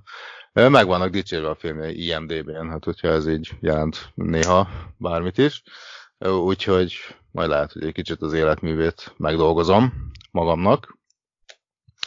Úgyhogy hát ő, ő volt az ötödik helyezett, kis érdekessége, tehát három óriás plakát Ebbing határában. Na jön a negyedik, jó? Kicsit megpörgetem, mert, mert én is már unom a hangomat, de hát a következő filmnek azt a, azt a titulust adtam, hát azt adtam meg, hogy hát ez a leg, hát mi a jó francot láttam én az elmúlt két órában, utóérzetű film, és hát időről időre elém kerülnek filmek, aminek a végén elgondolkozom, hogy most pontosan mit is láttam. Ennek most mi, mi, az értelme? Aha. Na most idén, idén ez a film, nem is az értelme, hanem hát minden szempontból ez a tényleg most mit láttam. De ez jó értelem van. Idén, idén ez jó értelemben jött ez a film, azért is raktam bátran a listára. Hát ház, amelyet Jack épített. Az valami sorozatgyilkosos, nem? Igen, és ennek a rendezője Lars von Trier. Lars von Trier. Hát... A főszereplője pedig Matt Dillon. Nem tudom, hogy Matt Dillon neve. Még mondanak nekik valamit. Hogyne, hogyne. Hát a... ő a 90-es években, meg a korai 2000-es években volt nagyon foglalkoztatott színész. Aztán hát az nagyon egy eltűnt egy 20 évre. Igen, igen, igen, igen, hogy eltűnt egy olyan jó jó időre. Hát biztos csinált filmeket, csak valahogy már azok már nem voltak olyan sikeresek mint, mint, mint, mint mondjuk 20-25 évvel ezelőtti filmekben. Egy nagyon jó színész egyébként, meg jó filmekben játszott, csak aztán valahogy eltűnt. Igen, és na most, hogy az összefüggések világosak legyenek. Na most azért nem adtam neki a legnagyobb visszatérő, mert egyébként Meddilonnak is adhatom a legnagyobb visszatérő, mert ebben egyébként zseniális. Tehát ami, amit ebbe lerak, az, az valami földön túli. De azért nem ő lett a legnagyobb visszatérő, mert egyébként Meddilonnal én két évvel ezelőtt, nem teljesen ebben a filmben tért vissza, két évvel ezelőtt tért vissza számomra a filmiparba, ugyanis két évvel ezelőtt még olyan korszakomat éltem, akkor még néztem sorozatokat is, képzeld el. De az egyik sorozat, amit akkor megnéztem, az a Westworld volt, ami éppen akkor a legmenőbb volt. Nem voltam tőle lenyűgözve, a második év alatt nem is láttam, de nem is erről akarok beszélni, hanem teljesen véletlenül, arra már nem emlékszem, hogy hogy, rátaláltam egy sorozatra. Az volt a cím, hogy The Wayward Pines. Ja, Wayward Pines tényleg a főszerepelt. Az olyan párhuzamos világ volt hát szó. nézd, az a film, az gyakorlatilag ilyen kicsit keverék az X-aktáknak, a Twin Peaks-nek. És ugyanilyen mesterséges a... világ, mint a Westworld. Mondtam, Igen, valami ilyesmi. Neked a kereső, vagy, vagy ezért. Hát azt láttam Most... előbb egyébként, és igen, a westworld találtam meg utána, és mondom, hát Matt Dillon, mondom, de ismerős, azért én láttam tőle egy-két filmet, mondom, ezt megnézem, hát. és nem is volt egy hosszú sorozat, a hat rész, vagy valami ilyesmi, és ezt a Wayward Pines legalábbis az első év alatt az baromira ajánlom, a második évadnak az első részét azt megnéztem, és akkor ott én abba is hagytam azt, mert igazából volt egy koncepcióváltás, meg egy, hogy elég nyitott a vége, ugye meghagyták, hogy na most akkor ebből lesz a sorozat, vagy nem, sikeres volt, mert barom jó az első évad, uh, Medilon abba is hatalmas, ő, egy, egy ügynököt alakít, aki, a Wayward Pines nem jelent igazából semmit, ez egy településnek a neve, olyan, mint a Twin Peaks, um, érkezik el a településre, mert egy társa, itt uh, FBI ügynök azt hiszem eltűnt, és megy kinyomozni, hogy mi történt vele, mert nem, nem nagyon jönnek a hírek, és ott ragad a, ott ragad a kisvárosban, és hát egyre furcsább dolgok történnek. És akkor nagyon csavaros a vége, és akkor utána elvitték a második évadot egy irányba, ami engem már nem, nem érdekelt. Az első évadot szerintem azt, azt a 60-40 percet azt érdemes rászállni. Tehát ő ott tért nálam vissza, és akkor elkezdtem nézni, hogy Matt még mikkel foglalkozik, és akkor láttam, hogy hát jön majd egy, jön majd egy film, akkor még csak előkészülőben volt, hát most már azért ezt, ezt meg lehetett nézni. Ház, amelyet Jack épített, hát igen, Na most, mert bevallom, hogy Lars von trier én, én egy, egy filmet sem láttam eddig. Ez volt az első film, képzeld el, amit láttam tőle. Hát, Tudom, hogy ő, ő, egy, ő egy nagyon érdekes, tehát ő nagyon érdekes filmeket szokott csinálni. Mm. Hát hogy is mondjam, Hát kultusz státusznak örvend. Hát kultusz, igen, de, de azért nem könnyűek a filmjei. És most itt... Nagyon, nagyon nem. Tehát egyébként nagyon tetszett sem. a filmje, de hát még nem döntöttem el, hogy akarom-e hát, látni a többit. De nekem úgy tűnik, hogy az én gyomromnak, igen, egy éve egy film szerintem elég tőle. Te, te láttál tőle valamit? Ö, igen, igen, ő egy ilyen ö, skandináv megújó, megújódási mozgalomnak, film megújódási mozgalomnak volt egy ilyen ö, vezetője, még valamikor a 90-es, 2000-es években, tehát ilyen formabontó filmeket csinált igazából, ahogyha a Dogma sorozat, aztán ez a mm, neve, meg Európa sorozat, tehát neki ilyen korszakai voltak, mint Picasso-nak. Ha kicsit belebonyolódsz a, a, a, a, az életrajzába, akkor ezeket mind ki fogja hozni. Ezek, ezek a sorozatok vagy korszakok, ezek mind-mind három-három filmek jelent egyébként. Tehát a Dogma sorozatban három film van, az Európa sorozatban szintén három film. Ez egy ilyen azonos hangulatú, azonos, nagyjából azonos témájú filmekről van szó, de, de ezek tehát művészfilmek, és, és azért és hát nem egy könnyed szórakozást igénye, ígérnek ezek a filmek. Ami azt hiszem könnyebben fogyasztható, az, a, az még valamikor a 2000-es években csinált. Az egyik a azokat a 2000-es években csinálta, hát az a baj, hogy egyik sem jut eszembe, de az egyikbe uh, Nicole Kidman játszik. Dogville talán? A Dogville, a Dogville, a másik pedig a Manderley. Igen.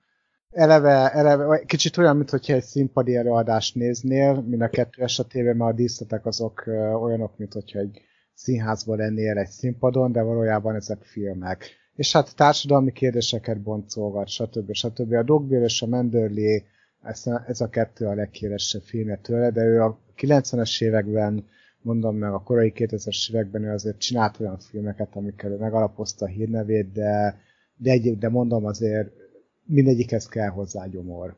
Mindegyik filmhez kell hozzá gyomor, mert hát mondom, ez, ez nem egy olyan dolog, nem, ezek nem olyan filmek, amik elé leülsz, fáradt kéget adjad, és akkor csak így bámulod, és a képernyőt, hogy történjen valami. Tehát ezekre oda kell figyelni. Szóval akkor igen, akkor ez egy Lars von film már, mint a ház, amit csak épített. Én ezt nem tudtam, tudtam, hogy van ilyen, van ez a film, tudtam, hogy egy sorozatgyilkosos, de film, de azt nem tudtam, hogy ő rendezte. Hát így, így, így már egy, talán kicsit másképp állok hozzá ez a filmhez. Mert eddig azt hittem, hogy ez egy tucat film. Ó nem, ó, hát ez, ez bőven nem.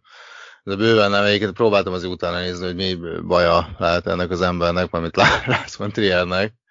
Hát, de látszólag egy, egy, egy normális körülmények között felnőtt fiúról van szó. Hát ugye egy, egy nagy sztorit találtam vele kapcsolatban, de ahogy mondjam, ez, ez kicsit ezért lerágott csont. Ő ugye elég sok filmfesztiválról ki lett tiltva, mert volt egy Hitleres. poénja, igen, volt egy jó kis hitleres poénja, de ugye nem tudom, hogy tudod a teljes sztorit, hogy ez miből, miből adódik. Tehát volt egy felnőttkori traumája, tehát 2009-ben édesanyja beteg volt, és a, és a halálos ágyán vallott be valamit a rendezőnek, tehát aki állítólag mindig is büszke volt a, az annak ellenére, hogy Dán, de, de büszke a zsidó származására, a zsidó gyökereire, és hát amennyire tehette mindig is ugye, zsidó hagyományozó életet élt. De ehhez képest édesanyja utolsó szavai arról szóltak, hogy akit édesapjának hitt, hát valójában csak a nevelő apja volt, és az igazi apja pedig egy Dánia megszállásakor Kopenhágában állomásozó náci tiszt volt, így ő valójában hát félig nem zsidó, hanem félig német, és hát ugye erre, erre hát reflektálva, tehát nem tudom, hogy pontosan mit mondott, mert nem, nincs előttem így az idézet, tehát valami, hogy elkezdte megérteni Hitler, vagy kezdi érteni Hitlert, hogy valami, valami eltévedt mondata volt, így félig berúgva valami diátadó közepén, és akkor hát így elkezdték egy kicsit kikezdeni, bolykottálni, kitiltani, stb. stb. Hát aztán ugye lányos zavarában elnézést kért, aztán hát most már azért kezdik visszafogadni ugye a filmét a fesztiválokra, ezt azért ugye ez már egy régebbi történet, ilyen 5-6 éves sztori, vagy talán még igen, több igen, is, igen, de azért ezzel a Jackkel már, már például vissza tudott jönni. Na hát ez meg ugye ilyen rögtön botrányfilm volt, minden évben van egy ilyen fesztiválfilm, hogy mondják, hogy zacskót adnak igen hozzá, meg már kifordult a, a fele a közönségnek. Mondjuk jó, ezért szerintem ezekben van túlzás, most aki erről a filmről kimegy, ez egy művészfilm, ami most nagyon nem akarom részletezni a, a sztorit, meg, meg hogy mondjam, most nem olyan ismertetőket, inkább ajánlókat adok, nem, nem, nem elemzéseket szeretnék. Tehát azért, hát ha bár javaslom megnézést ezt a filmet, de ez nem mindenkinek, szóval ugyanis egy kicsit azért zavarba jöttem a kapcsán, mert, mert ennek a filmnek a célja eleve az, hogy zavarba ejtse a nézőt, tehát másrészt ehhez ajánlani tehát nehéz olyan, ajánlani egy olyan filmet, amiben hát nőket, gyerekeket ölnek, de közben még a fekete is, de kimondott a jó humora van. Amellett, hogy néha ugye gusztustalan. Most a sztorit részletekben mert tényleg nem ismertetem, mert, mert magas cselekmény szerintem másodlagos. Itt inkább arról van szó, hogy egy utazást, utazást teszünk egy, egy elmeháborodott sorozatgyilkos fejében, és bármennyire is úgy tűnik, hogy ő, ő, ő abban a világban él, mint mi, de teljesen másképp áll alapfogalmakhoz. Tehát úgyis, mint öröm, szenvedés, bűntudat, Máshogy stb. Igen, igen. Tehát nem, nem az a tipikus pszichopata, akinek nincsenek érzelmei, neki nagyon is vannak, csak, csak más, más elképzelései vannak. Tehát itt, itt, itt Trier és uh, Dilo munkája, az tényleg kiemelkedik, tehát mind a ketten, tehát rendező színészi oldalról is nagy dolgokat kapunk. Pedig abban, hogy akkor a természetességgel mutatják be a gyilkosságokat, hogyha, hogyha nem lenne botrányosan durva, durvák a jelenetek, tehát lehet, hogy, hogy elhinnénk, hogy nincs ezzel semmi gond igazából, amit látunk. De többet nevetünk a főszereplő esetlenségén, mint, mint gondolkozunk a, a tetteinek súlyán, és a, a többi szereplő pedig annyira megmosolyogtatóan, egyszerűen van megírva, annyira egyszerű karakterek, tehát ugye maga a gyilkosunk egy baromi összetett, és maga a világ pedig le van körülötte egyszerűsítve, hát főleg a rendőrök, a rendőrök azok jó figurák, nem, nem, nem sokat foglalkoznak így, hogy gyilkos szaladgál előttük. Ebben mutatkozik be, hogy mennyire jó rendező ez a, ez a Lars von Trier, mert, mert nagyon, Igen, nagyon ügyesen keveri az abszurdot a valósággal, a, a kegyetlent a humorossal, és ettől lesz, hát idézőjelben csak nyomasztó a film, de nem, nem, tehát nem, nem nyers és guztustalan, ha bár, ha bár maguk a jelenetek lecsupaszítva azok, de, de inkább csak hogy elnyomasztó, és ezért végig lehet nézni, és, és mögé lehet látni egy, egy kicsit. És nem tudom azért, hogy a filmről, tehát annyit, hogy a hőse egy, egy nagyon egyedi fantáziájú építészet, aki elsősorban a gyilkolásban, és csak másodszorban az építészetben jó. Tehát a gyilkosságokhoz hivatásánál fogva tehát félig művészi, félig mérnöki aggyal áll hozzá, tehát ő végig alkotni próbál, de hogy haladunk a sztoriban, már, már egyre inkább önterápiás célra végzi. Tehát szeretne megszabadulni ettől a kényszertől, tehát érzi ő, hogy azért ez nem teljesen normális, amit csinál. Tehát így, így hogy mondjam, a film így egyfajta önmegismerésről szól, legalábbis számomra, illetve arról, hogy hogyan kell ezt igazán rosszul csinálni, ahogy így, így ez a sorozatgyilkosunk próbálkozik. Tehát egyébként maga a film kerete az Dante isteni színjátékán alapszik, és Jack, a főhős, Vergiliusnak meséli el az életét, tehát miközben Vergilius viszi át őt a, a pokol bugyrain. Uh-huh. De ez főleg, főleg narrációban. Az elején nem tudjuk, hogy itt erről van szó, csak arról, hogy egy, egy, hát Jack narrálja a sztorit, mivel ugye az ő szemüvegén keresztül látunk, és valaki ezt beszél, és akkor um,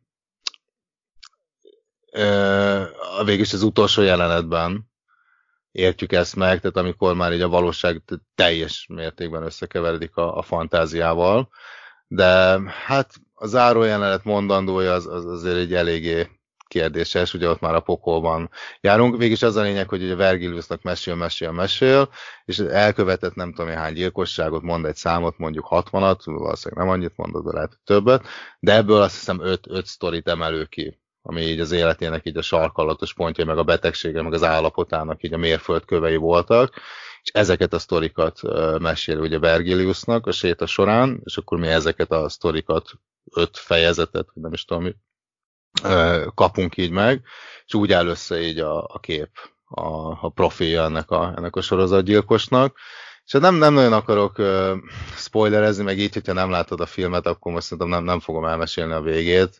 Ha látod volna, akkor most így meg tudtuk volna beszélni, hogy, hogy szerinted mit jelentett a vége, mert kicsit, nekem egy kicsit homályos volt, és őszintén szóval megnéztem a Youtube-on egy, egy értelmezést róla, hogy most valószínűleg ez mit akar jelenteni, de értelmezésből is, hogyha megnézel nyolc különböző magyarázó videót, minden nyolc más fog magyarázni. Nekem is van egy elméletem, illetve ez egyik elmélet mögé én beálltam, de akkor szerintem ezt hagyjuk.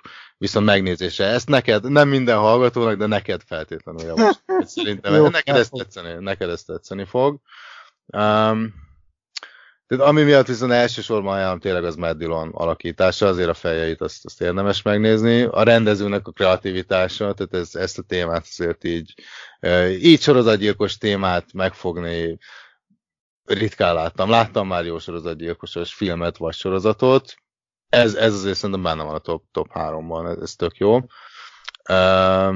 A filmnek tényleg tök egyedi hangulata van, és még egy dolog miatt, tehát Elvis Presley unokája miatt, akit Riley kiognak hívnak, ő tehát elsősorban a kilalakja miatt a férfi hallgatók számára tudnám, tudnám javasolni. Úgyhogy szerintem erről a filmről jó, így, így dióhéjban én így ennyit, ennyit mondanék. Egy nagyon ajánlható film, erős gyomor és, és um, hát hangulat kell. Egy befogadó hangulatban kell lenni egy kicsit a filmhez. Uh-huh. Úgyhogy akkor én, én ugornék is a harmadik helyezetre. Uh, hát ami, ami viszont a legfélelmetesebb film volt számomra az idén. Tehát azért, azért nem, a, nem a, a ház, amelyet Jack épített volt, a, a szem számára a legelborzasztóbb, leg, leghidegrázósabb, leg, legelsápasztóbb film, tehát utoljára én talán a fűrész filmeknél fordult velem elő az, hogy, hogy egy-két jelenetnél félre kellett fordítanom a fejem, de annak a filmnek, amiről most fogok beszélni, hát maximum szerintem a felét láttam. De, de nem hosszában a felét, hanem keresztben, mert ugye a legtöbb jelenetnél így, így a kezem el kellett takarni a szemem, és, és csak az ujjaim között nyitott résen át, át várjál, figyel, résen figyeltem, hogy, hogy mi ö, történik, nem Hát és annak ellenére, hogy ennek a filmnek egy pokoli egyszerű története van, ami pusztán annyiból áll, hogy, hogy van a főhős, és a főhőse négy óra alatt megtesz ezer métert. Tehát így megy. Er, er, erről szól az egész. Tehát a rendezője Jimmy Chin, és Elizabeth Chai vásárhelyi, aki egyébként magyar apától és hongkongi anyától származik, de így a, a magyar gyökereik kívül semmi kötődése nincs Magyarországhoz, nem azt tudja, hogy hol van. Az írója pedig az élet, képzeld el. Hát ez ugyanis az 1000, milyen ezer? 2019-es év Oscar díjasa, ez a legjobb dokumentumfilm kategóriában, a címe pedig a Free Solo a főszereplője Alex Honnold. Jaj, hát azt láttam, igen. Kötél és minden egyéb biztosító eszköz nélkül puszta kézzel és lábon megmász. Az meg az El Capitán nevű sziklát. El Capitán, hát én, igen. Én, én, ezt a filmet komolyan, én előre kellett, meg kellett néznem, hogy ugye, ugye még, de mondjuk már láttam vele egy csomó YouTube videót, tehát tudtam, hogy életben van, de hogy, hogy ezt, ezt, ezt a filmet, le, nem az, hogy leforgatni, hát a filmet ezt le lehetett forgatni, de hogy ez így, de hogy mondjam? Ez, ez nem, nem, a, nem az El Capitan volt az első ilyen szikla, amit ő megmászott free solo. Hát jó, de ez az első, amit csak ő tudott megmászni. Igen. Ugye ez, ez Amerikában a Yosemite Nemzeti Parkban, tehát 3000 láb. Szabadszóróban, igen. Igen, tehát 914 méter, 3 óra 56 percig tartott neki, ezt még soha senki előtte nem tudta. Megpróbálták többen is, hát öten bele is haltak, tehát erről csak annyi, hogy, hogy ez mennyire egyszerű ezt megmászni.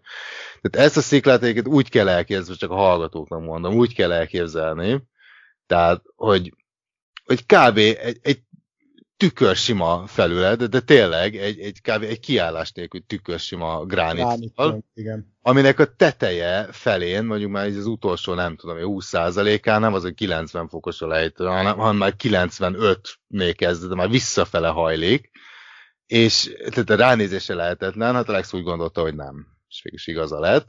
De egyébként nézve a csávó, tehát ő tényleg erre van kitalálva. Tehát ilyen 56-os lába van, méretben ugyanekkora lapátkeze, és a kettő között található ez az Alex Honold nevű Igen. fiú, aki amúgy 180 cm-es csávó, tehát én azt hittem, hogy ez egy ilyen óriás, de nem, csak a kezei meg a lába ilyen óriások, ő maga meg egy ilyen konfekció méret.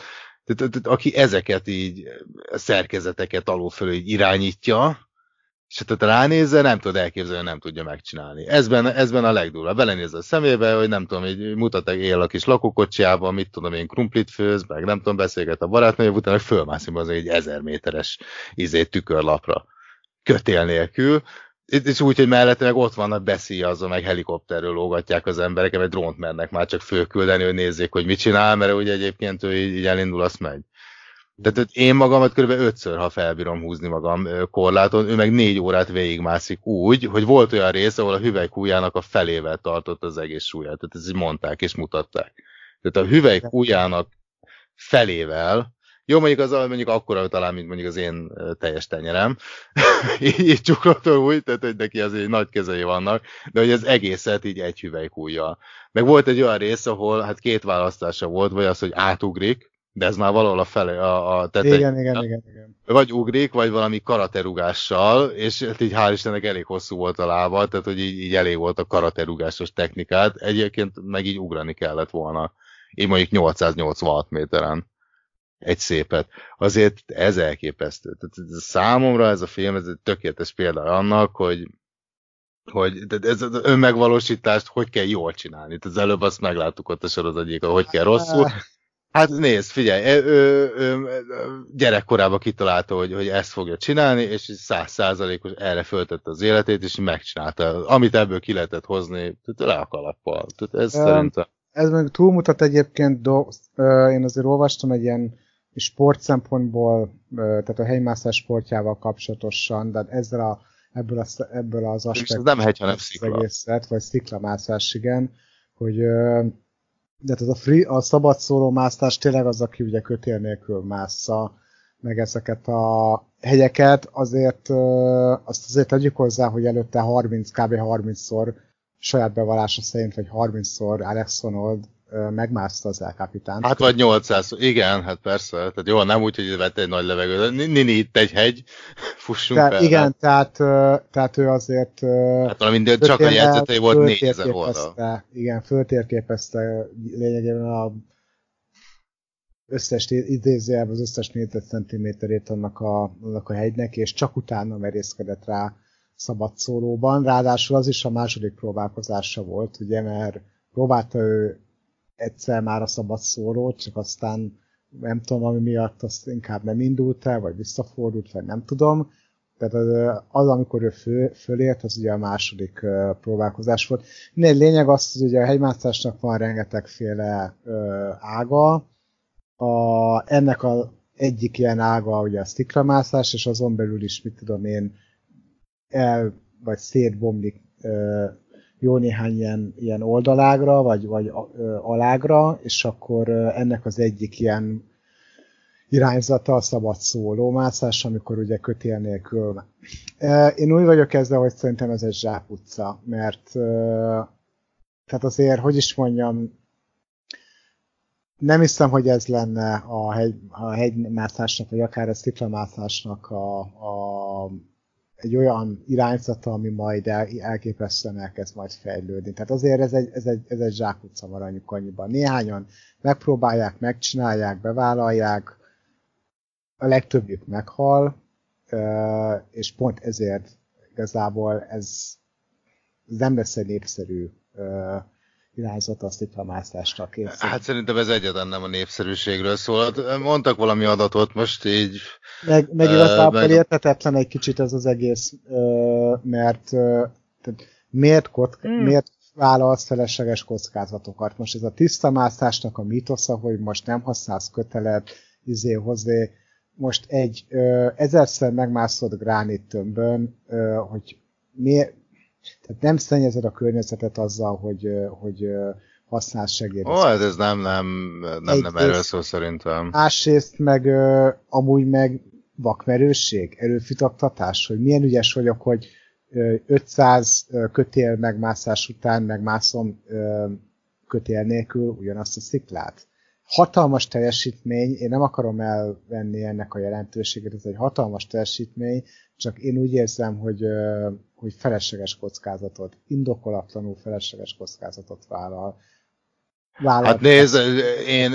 Aki a szabad szóró stílust... Én, én az vagyok, aki a, ha, ha lépcső házba megy, és van korlát, még ott is fogom, tehát hogy így, így én, én is a tutira szeretek menni, de én azt mondom, hogy ebben nem, nem, nem ez a lényeg. Ez, én azért tartom ezt mondjuk a sziklamát, főleg a ilyen háttértudásom valami, mondjuk így a 0 a 10-ig terjedő skálán mondjuk így fél, de ahogy én látom, ez inkább a csúcsa. És ezért a dokumentum filmben elhangzik, hogy ezt a, a profi mászoknak tényleg egy százaléka csinálja, és még az egy százalékból is a nem tudom, egy százalékának a 90 százaléka kb.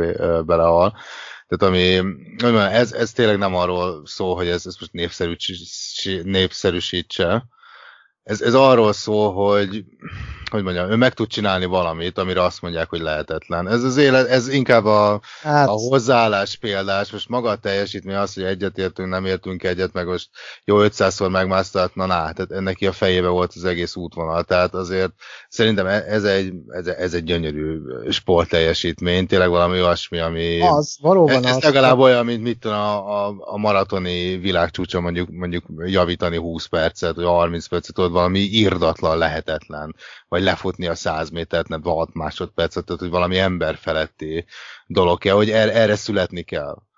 Igazából ami, amit én mondani akartam ezzel az az, hogy ez, ez nem olyan, hogy, mert ugye ott mentek még vele a hegymászó haverok, meg még a filmben benne is volt, hogy kb. két héttel azelőtt, hogy ő fölmászott valaki, hát nem ugyanott, hanem free solozással próbálkozott valami másik hegyen, valami haverjuk, hogy ez, ez egy ilyen hegymászó társaság volt, tehát az operatőrök is, rendező is, mindenki elsősorban volt hegymászó, és másodszorban National Geographic operatőr, meg rendező, tehát itt mindenki profi volt, valami a haveri társaságból valaki hetekkel ezelőtt, vagy azelőtt ugye meghalt, ő is, neki is volt, ugye, igen, ahogy te is mondtad, egy első próbálkozása, akkor egyszerűen nem, nem érezte, nem tudta belerakni a fókuszt, másodjára tudott csak fölmenni, de itt, itt hogy mondjam, ez, ez a csávó, ez csak egyszerűen megtalálta, hogy miben jó és hogy mivel szeretne foglalkozni, és bemutatta azt, hogy amikor így, így minden idegszálladdal rá tudsz fókuszálni valamire, akkor meg lehet csinálni azt, hogy,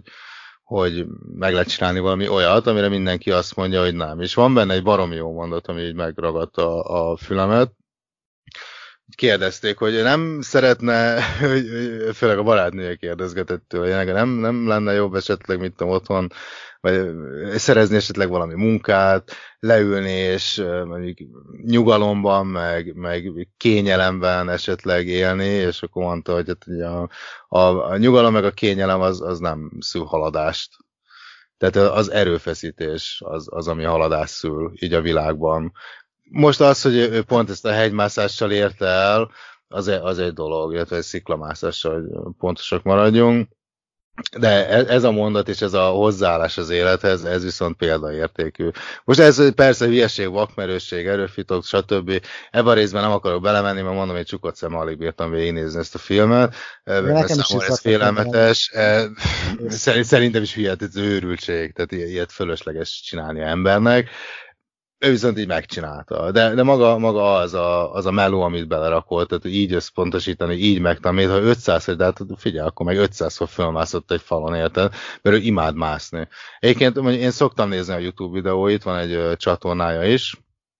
Um, ott mindenféle jópofa dolgot csinál, meg hegymászói szempontból elemezni a filmeket, majd lehet, hogy átküldök neked egy-két videót, így vannak ilyen híres hegymászós, a Star Trekben, ugye az egyik Mission Impossible film is így kezdődik, stb. stb. És ugye ezeknek a, igen, igen, a, a valóságtartalmát ezt azt ugye elemez, de meg egyébként ez tök vicces figura. Tehát tök, tök uh, szeretem hallgatni az interjút, mert viccesen beszél. Tehát így, hogy mondjam, nem úgy egyszerű, hogy buta, tehát nem, nem sötét, mint a pincesarok, tehát nem, nem, nem, nem így hülye, hanem úgy egyszerű, hogy így teljesen rá van állva az agya valamire, ő abban halál profi, és, és tök jó, jó pofán áll magához az élethez is. És szerintem úgy a mentalitásából lehet sokat tanulni. Ezt, ezt szerintem senki ne csinálja után, még véletlenül se jusson eszébe sem, még hogyha profi, még a profiknak se, vagy úgy, hogy én nem vagyok profi, mindenkinek azt javaslom, hogy ezt felejts el. Ez így neki megy, az kész.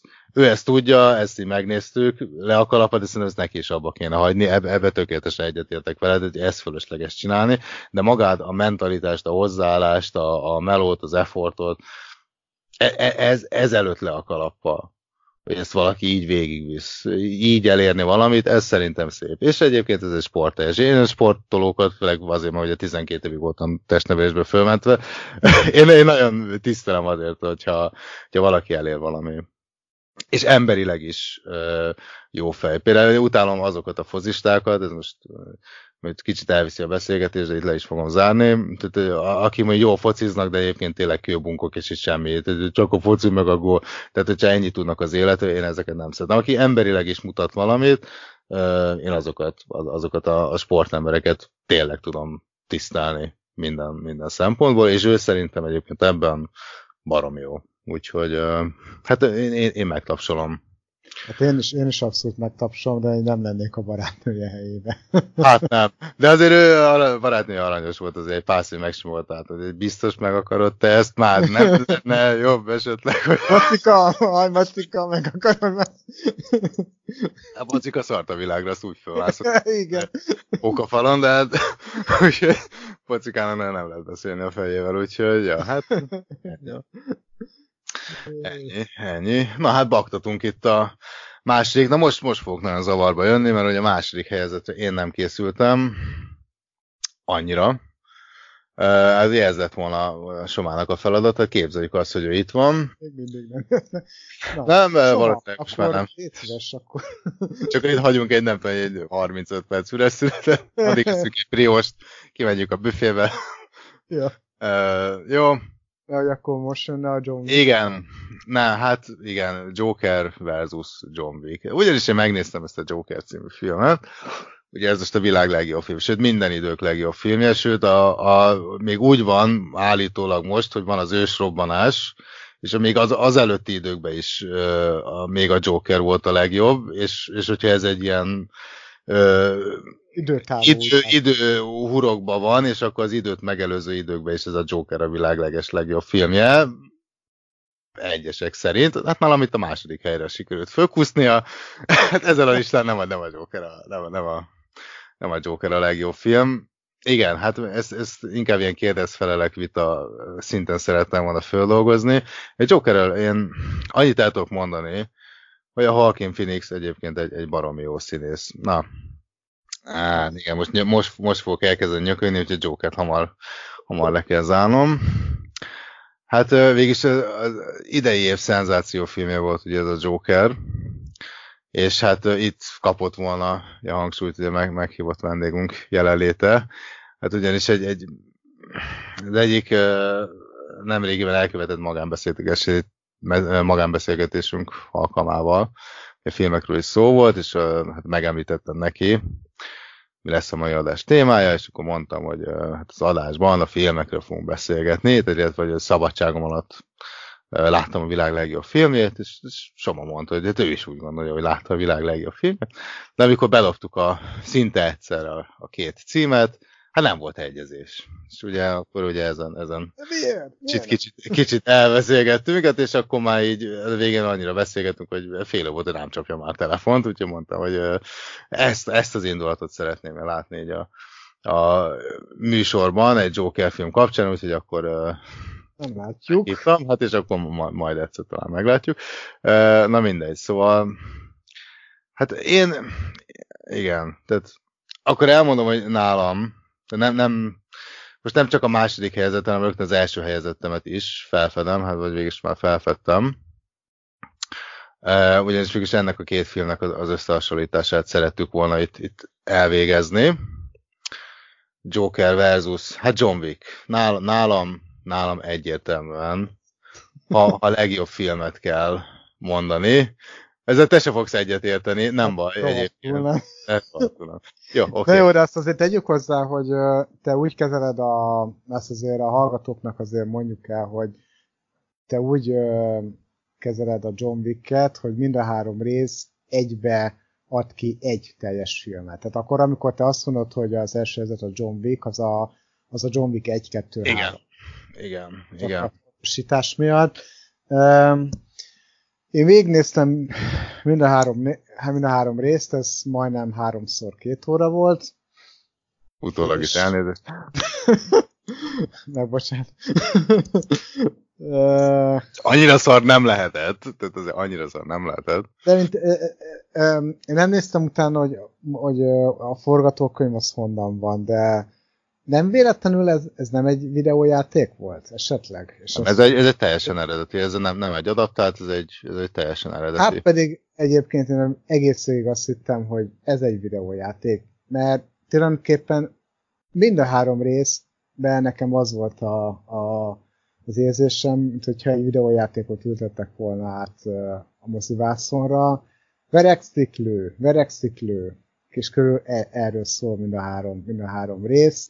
Az első rész még valamennyire ragaszkod, hát próbál a realitást talaján állni, nem sok sikerrel, de próbál. Na most a második meg a harmadik résznél, főleg a harmadiknál viszont a, az alkotók ezt, ezt a dolgot totál, totál elengedték, és, és hát egyre abszurdabb.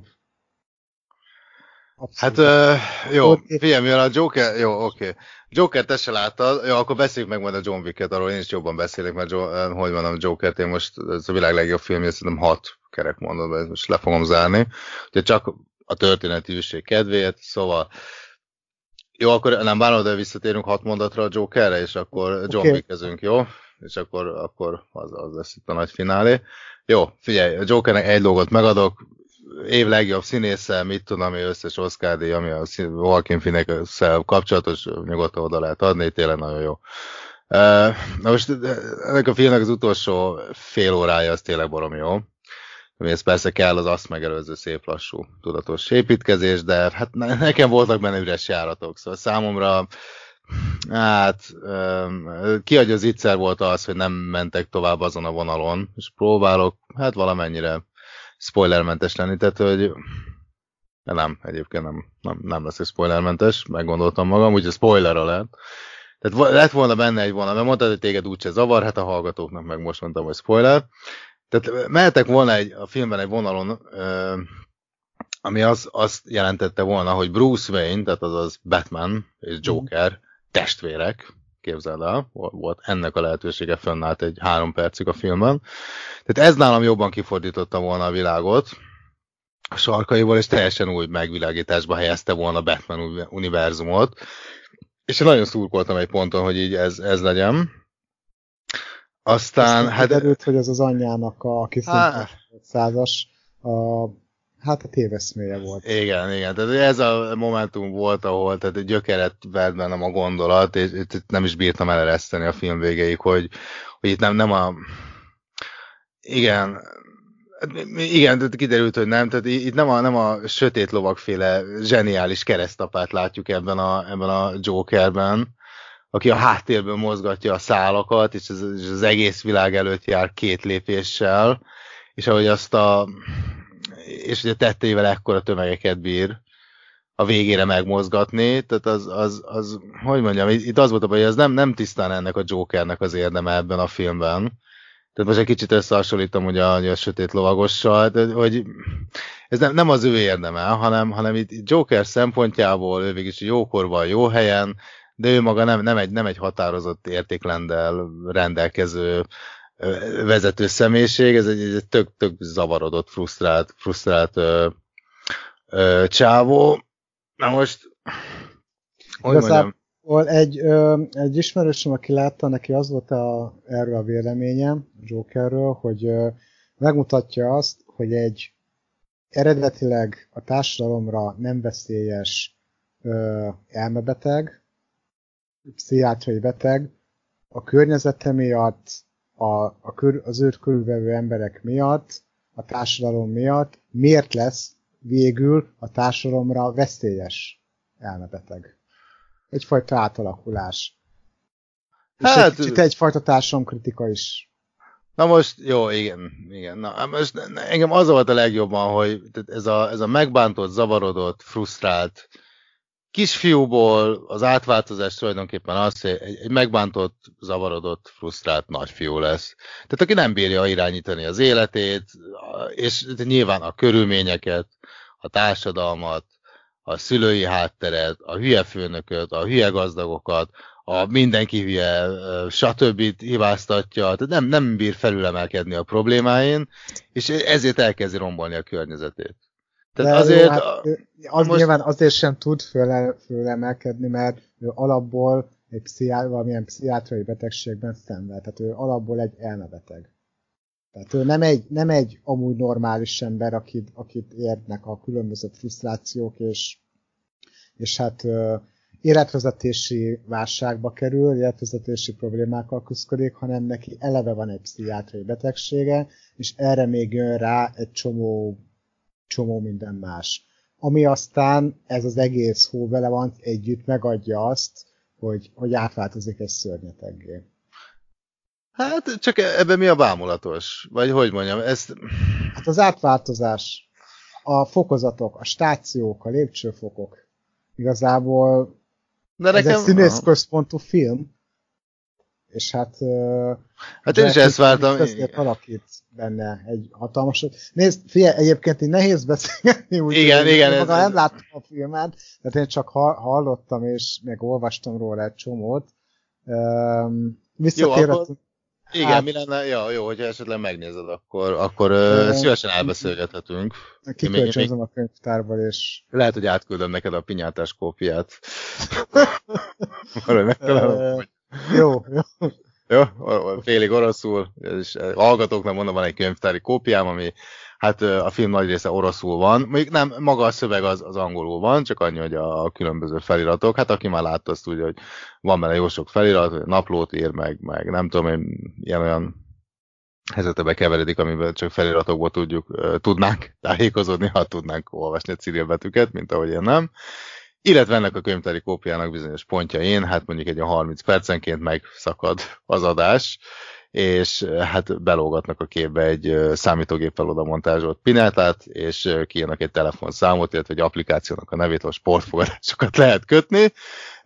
Mindez, ez ráadásul egy olyan verzió, ami hát valószínűleg egy, egy derék orosz Volodya vagy Szása, nem lehetett megmondani, veszi fel, kamerával, de úgy veszi fel kamerával, hogy konkrétan ugye a nézőtér és a vászon azért benne van, és kétszer hát valószínűleg vodka töltés közben hát lejti a kamerát. Tehát, hogy még ez is, ez is benne van. Na hát én ilyen közben Jó, mindegy. Úgyhogy ez lehet, leírás egy picit uh, uh, rontotta nálam. Jó, oké, akkor most hagyjuk a Joker, nagy, nagy Joker kibeszélőt, akkor majd egyszer tartunk. Lehet, hogy akkor Csoma is csatlakozik, és akkor majd, majd el tudunk hárman vita. Az lenne a legjobb egyébként, ha mind a hárman láttuk, és akkor elmondanánk, hogy, hogy mi. Jó, De akkor... a pinyátás verziót látta, vagy... Nem, meg... szerintem ő mozi, mozi, rendes moziba elment. Jó, akkor vevő vagy egy, egy gyors, hogy szerintem miért John Wick a, a világ legjobb filmje? Na miért? Na, kíváncsi vagy, hogy én? Hát figyelj, Requiem egy Beagle-ért, John Wick 1, 2, 3. Na hát, jó, jó, szóval hát akkor végül az a, az a film, ami hát az utóbbi évek nálam, tehát a legnagyobb katarzisát váltotta ki. És én is támom magam, magam magasan az első. Most azért rögtön egy disclaimer így jó az elején, és akkor kicsit megpörgetem.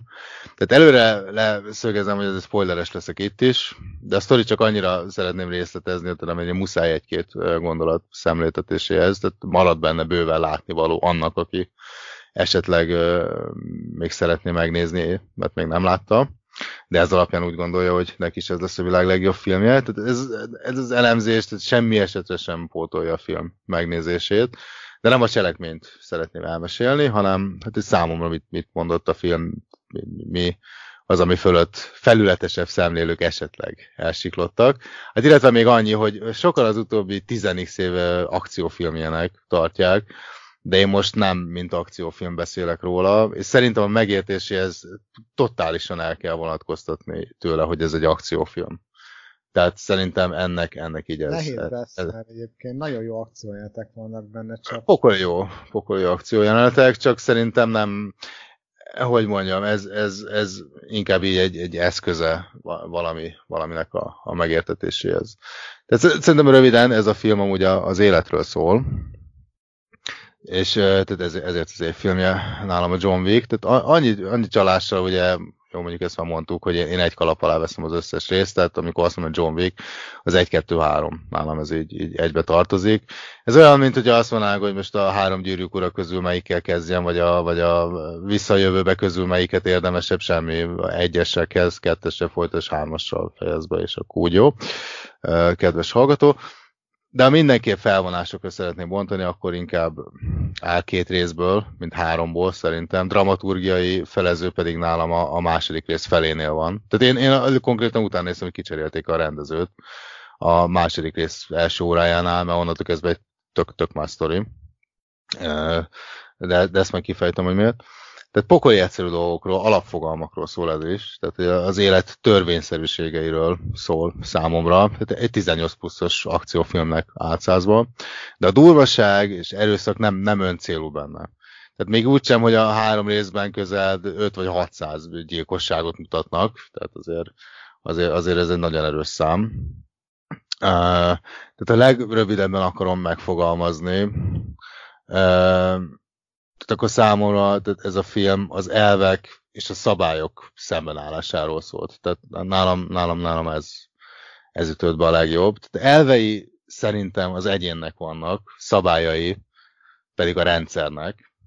És ugye itt ennek az összeütközése ö, folyik a filmvásznon, akció köntösbe csomagolva. Tehát John, John Wicknek van, van azért egy, egy baromi erős értékrendje, ahol a magánélet az első, ugye, a munka a második, és az érzelmeit a magánéletben élte ki, tehát a hivatásában pedig azért volt profi, mert, mert sohasem agonizált, hanem végezte a feladatát, tehát külön tudta választani ezt a kettőt. És amikor úgy érezte, hogy erre már nem képes továbbra, tehát bele-belerakni százszerzalékos fókusz, nem kell összpontosítani munkára, akkor, akkor döntött úgy, hogy visszavonul ugye ez az első rész még, tehát, tehát az elvei, elvei alapján hoz egy döntést. Jó, azt azért tegyük hozzá, akik ö, nem látták a filmet, hogy ez a nem tudja a munkáját 100%-os pontossága végezni, tehát ö, nem egy asztalosról, vagy egy ö, irodai, alkalmaz, irodai alkalmazottról szól, és nem is egy fényképész ö, mesterről, hanem egy bérgyilkosról. Tehát. Így van Van. Tehát igen, tehát szerintem őt, hogyha nem piszkálták volna így a film során, tehát akkor maradt volna magának, és békésen töltött volna a hátralevő ö, életének napjait. De ő nem kezdeményez a filmben, tehát a béké hagyják, ő nem támad. Ő, ő ez, a, ez a fajta ember.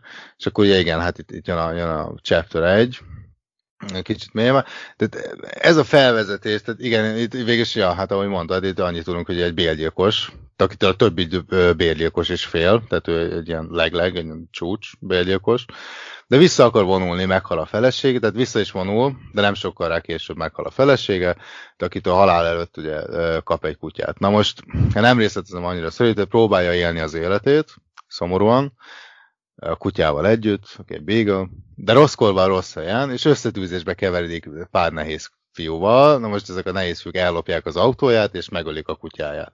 Ugye itt, itt kezdődnek a bonyodalmak. Tehát innen indul be a cselekmény, elindul, hát idézőben visszakérje az autót, és ugye elbeszélgessen ugye azokkal, akik hát mégis a kutyán keresztül meggyalázták a felesége emlékét. E, ebben, a, ebben, a, ebben az epizódban ugye ez, ez a bosszú a, a legfontosabb üzenet, hogy valamit elvesznek tőle, ami neki fontos. És akkor inkább a második rész kezd szerintem érdekes lenni, úgy Isten igazából.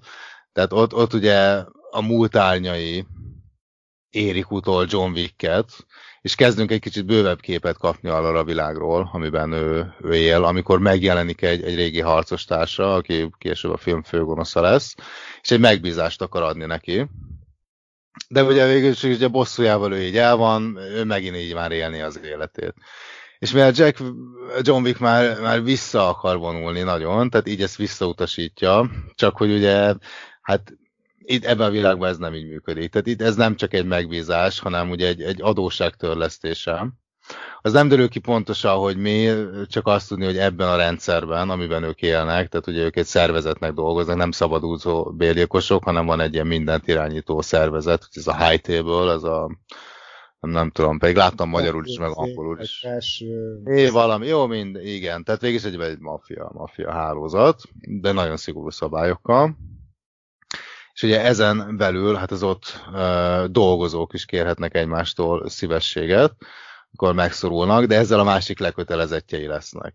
Na most ugye ezt itt nagyon szigorúan veszik. És John Wick itt kerül szembe először a szabályrendszerrel, és az ő elvei itt, itt kerülnek először szembe a rendszernek szabályával, és tehát ő nemet mond. Na most egyből szétlövik a házát figyelmeztetésképpen, hogy nincs választása, tehát hát a megbízás tárgya pedig ugye az lenne, illetve a, hogy mondjam, a megbízás tárgya inkább um, arra példa, hogy mi lesz akkor, hogyha ha a pénz, a hatalomvágy feljebb kerül az értékrendetben, mint mondjuk a család, de milyen káoszhoz vezet, hogy olyan egyszerű emberi tulajdonságok, mint például az irítség, szíre lép. Tehát ugyanis a munka lényege, hogy a megbízó meg akarja öletni a saját nővérét, aki ennek a szervezetnek, ennek a high table-nek a vezére lesz. Nem a vezére, az egyik tagja lenne, mert ő képviselné azt az alszervezetet ebbe a legfelső körű tanácsban. Igen, pontosabban igen. Tagjai, aminek ő a, ők a vezetői, de azzal, hogyha megöli, megöleti a saját nővérét, akkor, akkor ő lesz a képviselő, ő lesz nem tudom a kamorrának, vagy nem tudom milyen műszervezetnek a képviselője abban a, abban a felső körben, ami, tehát ahol, ahol hozzá hasonló Hát ott a nagy kutya, a legnagyobb kutyák ülnek ugye össze, tehát hogy minden, minden családnak a feje. Hát mondjuk ez a keresztapából is láttuk, amit a bálcágiaknak a feje, meg a stb. És az igen, tehát hogy ő is egy ilyen, egy ilyen nagy, nagy, nagy fej lehetne, lenne már beleszólása ugye fontos ügyekben. És ezt, ezt a pozíciót ugye irigy el a, a nővérétől, itt a főgonoszunk. Tehát most itt John Wick tehát hoz egy hibás döntést, amikor hát végig feladja elveit, mert úgy érzi, hogy ezzel ugye hamarabb szabadul, hogyha így meg, megcsinálja a melót. De ettől kezd el igazán dőlni a dominó végül. Hát itt azért kell kezdődni a dominó, mert igazából ő elvégezte a feladatot, viszont aljas módon rátette őt a, a megbízója. Tehát igazából ugye ennek az lett volna a folytatása, hogy ő elvégezte a feladatot, és utána ez az adósság törleszte van, és utána őt békén hagyják. De a megbízója tulajdonképpen ö, ö, azt akarta, hogy va- valamiért egyébként nem akart elvaratlan szállat hagyni, és bizony, hát értető okok miatt, és ezért meg akarta öletni John Wicket, ami hát igazából nem volt benne az egyességben. És hát innétől kezdve John Wick a saját életéért lohol, és egyben meg is akarja bosszulni a megbízóján ezt, a, ezt az egészet. Aztán te, tehát ezt az árulást igazából. Igen, tehát itt most már egy új irányt vesz a, az egész sztori. Hát végülis ugye itt lesz üldözőből üldözött John Wick. Itt le, igen. Tehát, tehát azzal, hogy um, tehát, hogy meg, megöli, megöli ugye itt a nővérkét, tehát vérdély. Uh, hát végülis ugye nem, nem ezért kerül vérdély a fejére, de hát például a, a testőre, ugye ezért, a, mármint a nőnek a testőre, ezért kezdi el üldözni, de a vérdély miatt egyébként a város összes bérgyilkosa őt akarja elkapni, mármint John Wicket. Hát de van itt még példa arra, hogy igen, tehát hogy mennyire nem jó munká, mennyire nem jó a munkát a magánélettel keverni. Ugye, hát itt, itt célzok itt a nő testőrére, és egyben szeretőjére. De akit egyébként Common, Common nevű rapper, felismerted? Common nem, csak rapper? a stáblistában láttam, hogy Common, és ez egy ismerős volt. Ö, ő szinte csak bérgyilkosokat játszik, például a Füstölgő Ászok című abból is. Uh, igen, igen, igen, igen, igen. Ö, lett szerelmes, ott is szerelmes valakivel, ott el is a kézbe szerelmes, aki szintén egy bérgyilkos lány. De az már a Füstölgászok című film, úgyhogy abban most nem menjünk bele. De ja, ja, funny fact. De egyébként, ja, neki jó feje van az ilyen, ilyen szerepekhez, tehát ez, mm, hogy mondjam, a fekete Steven Seagal. Tehát így, így, maximum egy ennyi. Meg egyébként vannak jó számai, de nem a legismertebb rapper, de egyébként, ja. Ja. Tehát ő, ő, is például tehát bosszú, bosszúból megy, és nem melóból, hát és, és nem is jár jól.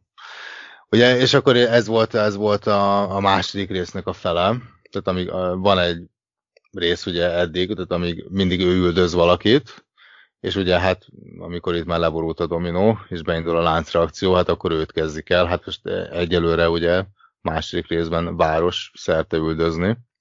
Hát igen, mert ugye a megbízóját, hogy törleszen, ugye egy olyan helyen ölte meg, ahol nem lett volna szabad gyilkosságot elkövetni, mert ez egy tiltott hely, ott hm. nem lehet, nem lehet ilyeneket csinálni, és emiatt, emiatt hát tulajdonképpen ki lett közösítve a, bér, a bérgyilkosok világából, és emiatt hát vérdíjt tűztek ki.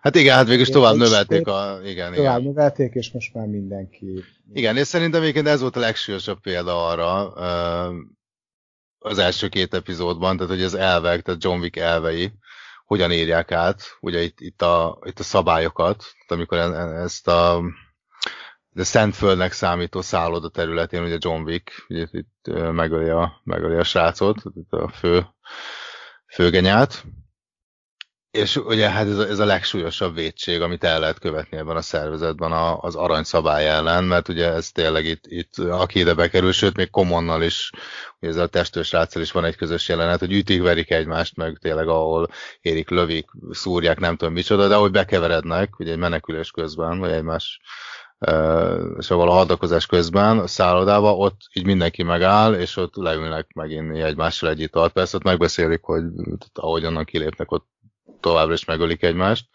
amikor esélyük van, de hogy azt így mindenki tiszteletben tartja. És John Wick... területén ilyet nem lehet, igen. Nem igen, lehet. igen. Na most John Wick ugye egyszer pattan el az agya, ugye itt a főgonosszal kapcsolatban, és hát ugye itt, itt inkább a Móresre tanítást választja, és szarik a szabályra. Um, Na most azért tisztázzuk, igen, hogy azért ebben a filmben senki sem indulna egy a Jézus választáson, tehát itt csupa gyilkosról és, és bűnözőről van szó.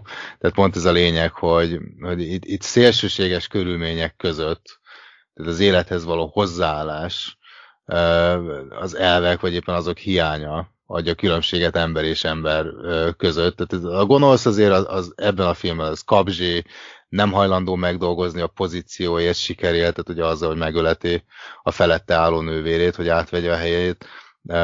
Nem társként, hanem, hanem tárgyként, eszközként használ embereket, hogy eléri a célját, és úgy is dobja ki őket. Tehát azzal például, hogy ugye meg akarja öletni John Wick-et, tehát elmenekül a tettei iránti felelősségvállalás alól azzal, hogy bemenekül ugye a hotelbe, ami mint említettem, Szentföld, és ott, ott elvileg nem esett bántódása. De ezzel szemben John Wick, ha munkáról van szó, ő, tehát van kötele, benne van kötelességtudat, megbízható, elvállalta a küldetést, és meg is csinálta. Azzal pedig, hogy tiltott helyen utána, tehát megöli a főgonoszt, hát hogy mondja, tehát nem hagy tróra jutni egy minimális elkölcsi érzékkel sem rendelkező pszichopatát, és hát ezzel egyrészt a közösség jó érdekében is cselekszik, bár végül nem ez volt benne a legnagyobb motivációja. Tehát másrészt egy olyan helyzetben, ahol a, a, a természet törvénye, azaz tehát a negatív tetteinek negatív következménye lesz, szembe kerül egy emberek alkotta szabályrendszerrel, azaz ha, ha ezen az ajtón most belül állok, akkor, akkor nem kell felelnem a tetteimért, ha, ha ezen az ajtón kívül vagyok, akkor meg felelnem kell a tetteimért. Tehát ez, ez, ez a valóságban nem szabad, hogy működjön, és nem is működnek. És szerintem ez a jelenet ez, ezt mutatta be, hogy azért vannak törvényszerűségek az életben, meg vannak ugye az emberek alkotta szabályok. És amiben John Wick hisz, és amitől ilyen, ilyen kőkemény, az az, hogy az ő értékrendszere azok így, így teljesen egyszerű törvényszerűségeken, ami, amit az életben is megtapasztalunk, ennél mondjuk sokkal kisebb mértékekben, csak még nem ismerjük föl, és ez azért vannak túl dramatizálva, vérrel kiszínezve ezek a jelenetek, hogy megértsük annak a súlyát, hogyha így valamit teszünk, tehát hogy negatív dolognak negatív lesz, pozitívnak pozitív, és ezen nem nagyon lehet változtatni azzal, De, hogy... Hogy volna elszámol mondjuk ötig, és mondjuk valami cselesen módon tesz lábalól azt az ember. Hmm. Nézd, igazából John Wick, itt, itt végig az a karakter, aki a, a természet az élet törvényei szerint cselekszik. Tehát a, többi karakter az, aki, aki variál, mutyizik, aljaskodik, jön jobbról, balról, hátulról, de, de, de John Wick karakteret mind nemezis jelenik meg. Tehát nem kizárólag a, a megtorlói értelmezésben, tehát sokkal inkább ez a sors keze, ad és elvez, attól függően, hogy ki mit érdemel. Tehát, hogy ő számomra egy ilyen jelkép benne, de nem, nem tudom, mindenki ezt látja el, de én feltétlenül ezt látom benne. Tehát ő, ő az ember alkotta szabályok ellen ö, vét menekül, de aztán inkább harcol. Tehát, hogy, hogy így az emberek ö, gyarrósága ellen utána, amikor elvegetett, fölveszi vele a harcot. És akkor jó, mondjuk a harmadik rész, ez tényleg egyébként az baromira le, lehet egyszerűsíteni, de ez a gondolat erősödik szerintem egyre jobban, hogy mondjuk megkérdezed, hogy melyik a legjobb, és szerintem egyébként a második. De ez a gondolat erősödik ugye a harmadikra tovább. Hát itt már tényleg ne, tehát nem, nem részlet, nem tartja be a saját esküjét a harmadikban, ugye a, az állítólagos fővezérnek, aki ezt az egész hóbele van, szóval az egész bűnöző. De az is egy ember, ember alkotta, az is, az is a, a, a szervezet alkotott hülye, hülye szabály. Igen, hogy ő dirigálja, és akkor ő neki megesküszik, hogy akkor még az ujját is levágja, mint egy akuza, hogy akkor elmegy, és akkor el, befejezi, elvégzi a feladatot, aztán mégsem végzi el, hanem, hanem inkább, a, hanem inkább szembeszáll tulajdonképpen ezzel a világgal, és, és akkor megkíméli ugye a szálloda tulajdonosnak az életét, és, és akkor majd, majd ők ketten Hát meg azért itt, hogy mondjam, itt, itt többen is többen is azért csatlakoznak ez a, ez a, ehhez a ideológiához. Tehát itt tehát egy, egyre több szereplőt ugye ismerünk meg ebből az univerzumból a harmadik részre, tehát ez is szélesedik mindenféleképpen. És ez a, ez a gondolati séma itt a, az észszerűtlen szabályokról, az élet felülhatatlan törvényeivel való szembenállásról, ez a John Wick incidens kapcsán, hát kezdi megosztani ugye a szereplőket is. Tehát vannak, akik ugye mellé állnak, mert már kezdik ugye belátni, de persze sokkal többen maradnak azok, akik maradnak meg, tehát a szű, szűklátókörűség nyújtott a biztonságérzetnél, és, és cselekednek az erőírások szerint továbbra is. Tehát lázadóból azért mindig kevesebb van, mint, mint uh, rendszerértetőből, de többségi vélemény nem feltétlenül a, a helyes vélemény, és ezt kezdik itt sokan belátni és igazából John Wick is már csak egy szabadulna, szabadulna, de látja, hogy ugye amíg az emberek hozzák így a, a, a döntéseket, meg ez a szervezet szabályai szerint kell játszani, addig nincs kiút. Itt, itt az egyetlen kiút az, hogyha így megtörik a rendszer. Tehát neki ugye itt lázadásban, lázadásban van a kiút. Tehát szerintem ez, amit ugye most te is itt mondtál, hogy jó, hát megígéri, meg levágja, meg mit tudom én, ez még szerintem az ilyen utolsó pillanat volt, amikor még hitt abban, hogy, hogy itt, itt ha, ha a szabályok szerint játszik, akkor szabadulhat, de ugye itt be kellett látnia, hogy semmi. Tehát vagy, vagy megcsinálja a forradalmat, vagy ennek soha nem lesz vége. Hogy Egyébként ő, igen, tehát azt igen, ő tehát ő így a, ha két választásod van, válaszd a nehezebbet, ő ezt csinálja.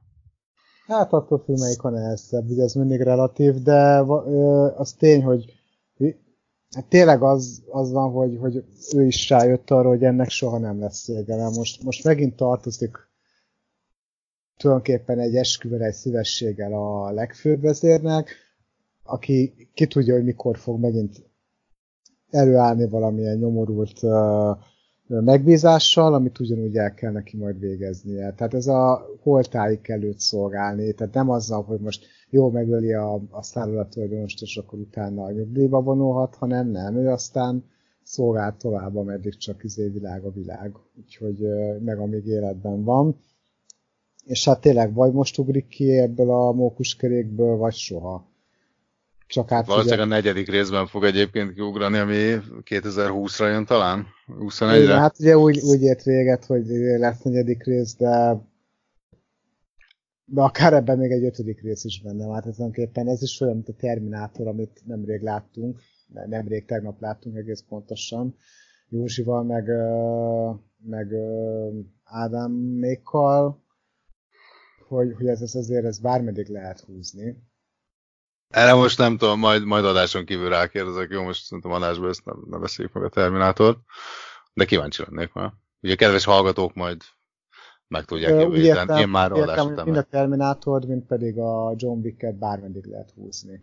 Ja igen, csak érdekel, hogy milyen a Terminátor, ez most csak kizárójelve. Párhuzamot. Úgyhogy, Jó, uh... igen, igen, igen, tehát ez, ez a sztori olyan, hogy ha akarnak, raknak egy olyan csavart a végére, amivel megy tovább, hanem nem, akkor nem. Mondjuk ez, ez az első három, ez, ez így nekem egy elég, elég komplex, alapvetően. Mondom, én azért láttam benne egy ilyen, hogy mondjam, valami mélyebb motivációt arra, hogy mi miért történik, meg hogy mi, mire próbál szimbólum.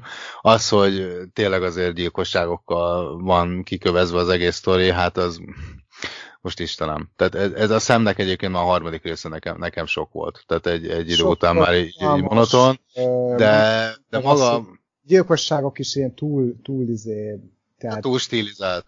Igen. Azért ezt elmondom, hogy de nyilván utána néztem a filmnek, és azért ez egy koncepció, tehát igen, ezt említettük, hogy eredeti forgatókönyv, de itt az volt a koncepció, hogy uh, olyan legyen a film, mint a képregényt olvasnál, mint hogy egy kőkemény uh, felnőtt képregény lenne. Tehát erre utal az is, hogy jó, mondjuk a főös neki nincs kifogyhatatlan lőszertára, azért azt valljuk be, de azért, ha megnézed például a párbeszédeket, a John Wick beszél ugye legkevesebbet az egész filmben. Ja. Tehát azért az ő szövegei azok simán beleférnének egy szövegbuborékba. Tehát ez ilyen, és nem is azt mondom, hogy ütős egy soros, hanem valaki, talán a második részben jegyzi meg valaki, hogy ez nem pazarolja a szót, de valóban nem. Tehát, hogy tényleg így, így kimondja a lényeget, ami viszont hát így, így valami valami árnak így úgy leszögezése, le tehát ilyen, ilyen nagyon rövid, és inkább a, a filozófiai részeket azok a, a többi szereplő így körülötte végzi el. Vagy erre a képregényes hangulat feltámasztására szolgál ez az öltönye is. ugye ez a, ez a páncélozott öltöny, tehát ami mint egy szuperhős jelmez szolgál végig. Egyébként tök vicces, utána néztem, egy Garrison uh, Bespoke nevű szabászat uh, gyárt ilyet, képzeld el. De ezt nem a filmből vették, a film vette Gary uh-huh. Garrison Bespoke-tól 20 ezer dollárnál kezdődik egy ilyen golyóálló öltöny, és tök jól is néz ki. Még az alapmodell is. Um, biztos megvan az a vevői kör, amelyik igényt tart egy ilyen öltönyre. De mondjuk amikor a sivatagba, öltönycipőbe, zakóba, tehát nem beszélek ugye a zakó. Hát figyelj, Batman is izé, köpenybe ment volna a sivatagba, szóval tehát ezt mondom, hogy ez így rá van nőve. Tehát, Igen, nyilván. Aztán kapott egy új öltönyt a Szahara szélén, nem tudom. Miután, miután levágta az ujját, és megesküdött, hogy szolgálni fogja ezt az egész. Hát mondjuk már egyre kevesebb marad szegény csávóból, a második részben, vagy az nem, az, az nem, az, az a harmadikban van. Szúrják. Égetik, szúrják, minden. Elődik, ja. neki megy nem tudom mennyivel a kocsi a lábának, az így föláll, el se törik, tehát pedig abban nincs páncél. Egyébként úgy uh, tudom, hogy egyedül a, a elgázolásos jelenetek azok, amiket nem Keanu Reeves csinál, azon kívül egyébként végig. Meg hogyha figyeled a, a kamera beállításokat, folyamatosan látszik az arca még a, a durvább jeleneteknél, és ugye onnan lehet általában tudni, hogy, hogy kaszkadőt csinálja, hogy tudod valami uh, olyan szögből mutatják az esést, uh, huppanást, verekedést, stb. stb., hogy maga az arca nem látszik a színésznek. Hát igen, tehát vagy deepfake technikával. Uh, nem, nem. Tehát ez, ez, uh, hát, igen, ez a jövő. Úgyhogy, ja, hogy Keanu Reeves. Most rá se gondoltam a deepfake. Hát ez, sejtem, hogy nem mire gondolsz, hogyha ezt mondom, de hogy bízunk a hallgatók jó ízlésében. Jó, Istenem. Igen, igen, igen. Hát mindegy.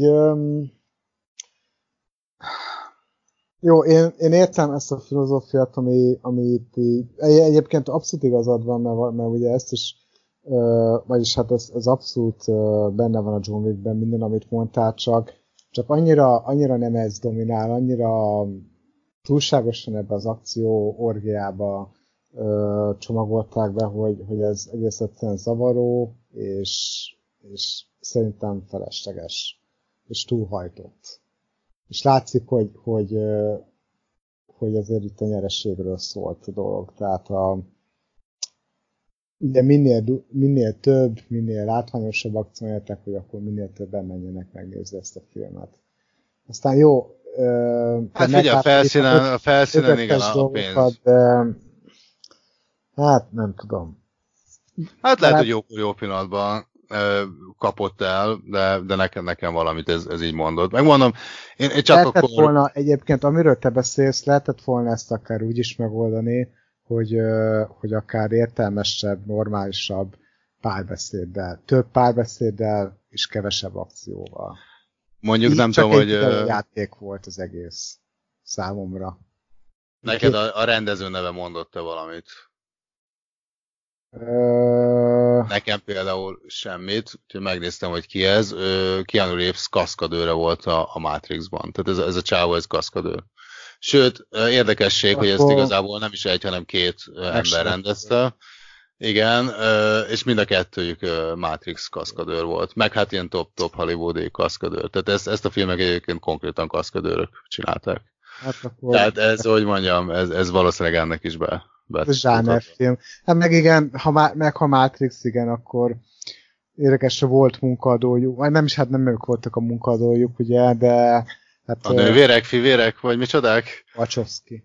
Már elnézést? hát igen, ezt mondjuk uh, Most mindkettőjüknél ez egy zavaros, mert ugye férfiként kezdték, mindketten aztán nőként végezték, ugye, mert átoperáltatták magukat, tehát tudnák a kedves róla. rádiónéző gyerek. Igen, rádiónéző emberek, tehát igen, a, a Wachowski testvérekről van szó, de igen, hát ugye Mátész kaszkadőrök voltak, ezek szerint a John Wicknek a, a rendezői.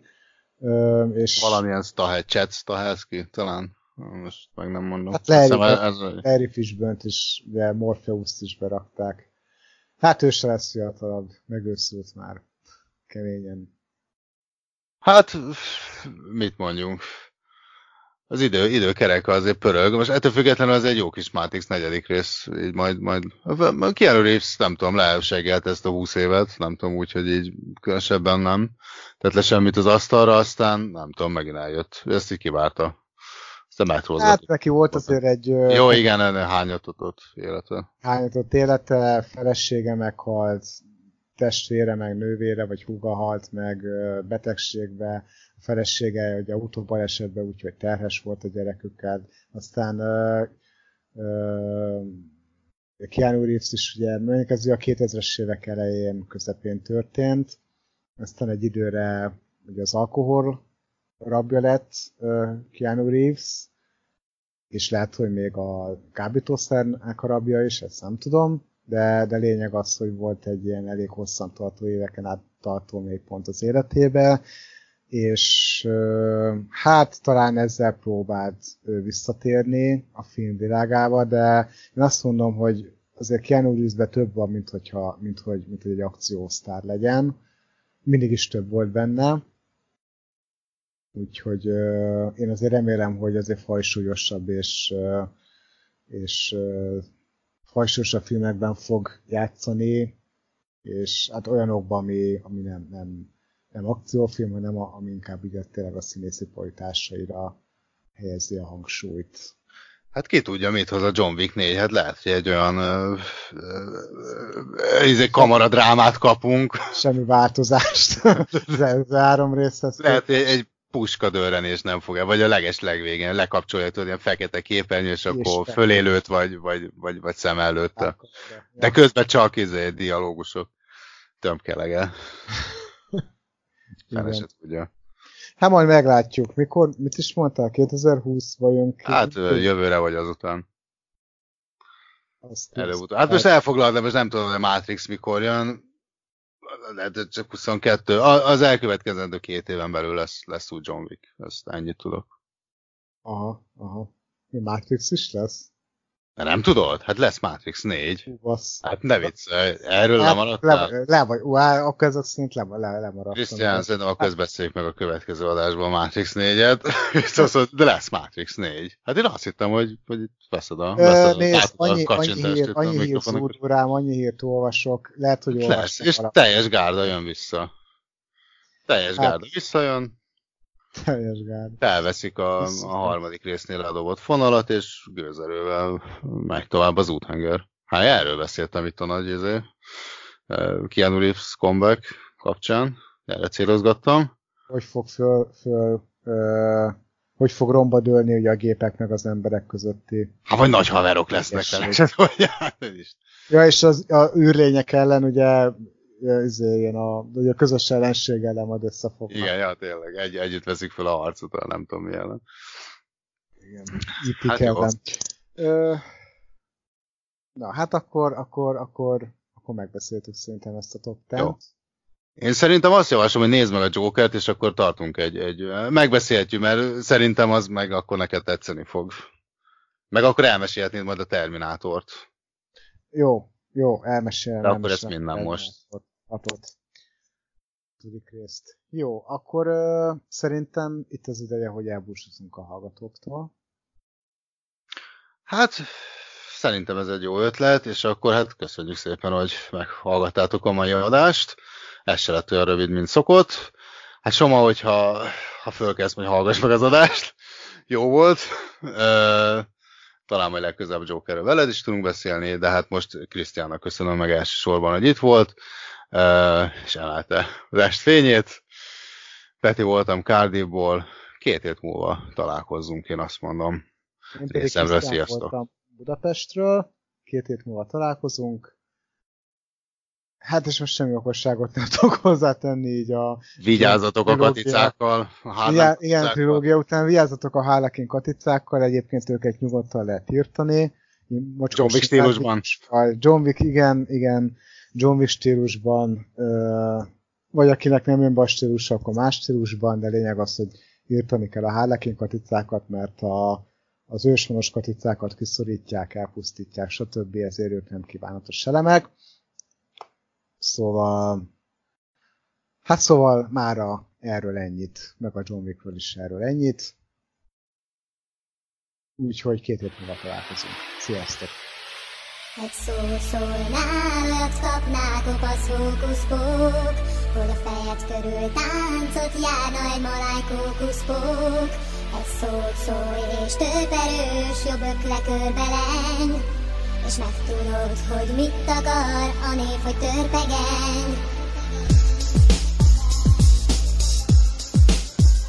Törpök, évgomborgom, kemence, a törpi kárpat medence. Engem éltet, mi vagyunk a hippi-hupi kedvence. Én és a haverok törpi völgyből jövünk. Van egy dugós puskánk, de csak hókuszpókra lövünk. Törperős a nevem, és ha van valami dráma Csak szóljatok, és nyugodt lesz a hupikékek álma. Minket csak a törpakosság szeretetett tart Ez ők adták a nevünk. Rossz a hupi és a kártel A következő balhé már a levegőben lógott. El kellene kapni jól a gonosz hókuszpókot. Ráférne egy mórás, hogy ne egyen több törpöt Én hupikékre verem ezt a kugli fejű kölköt Egy szó, szó szólnál, olyat kapnál, kopasz fókuszfók, hogy a fejed körül táncot járna egy maláj kókuszfók. Egy szót szólj, és több erős, jobb ökle körbeleng, és megtudod, hogy mit akar a név, hogy törpegen. Vitamin kell jócskán a törpe fejbe. Egy csomag műzlit dobok bele Bumba tejbe. És ha nem elég még, hát benyomok egy ruszlit. Kondiban kell tartani a hupikék muszklit Kedvencem a rántott marha szelet és a felsár. Attól dagad nyakamon az izom és a repsár. Kesztyű van a kezemen, ettől vagyok gangsta. Fekete a sapi, mint a cipőpaszta Nem vagyok én rossz csont, szeretem a jókat. Csak utálom a mágus meg a hozzá hasonlókat. Mert egyszerű a törvény, őrzés a bőrkötet. A jó ember szereti a hupikék törpöket. Egy olyat kapnál, kopasz fókuszfók,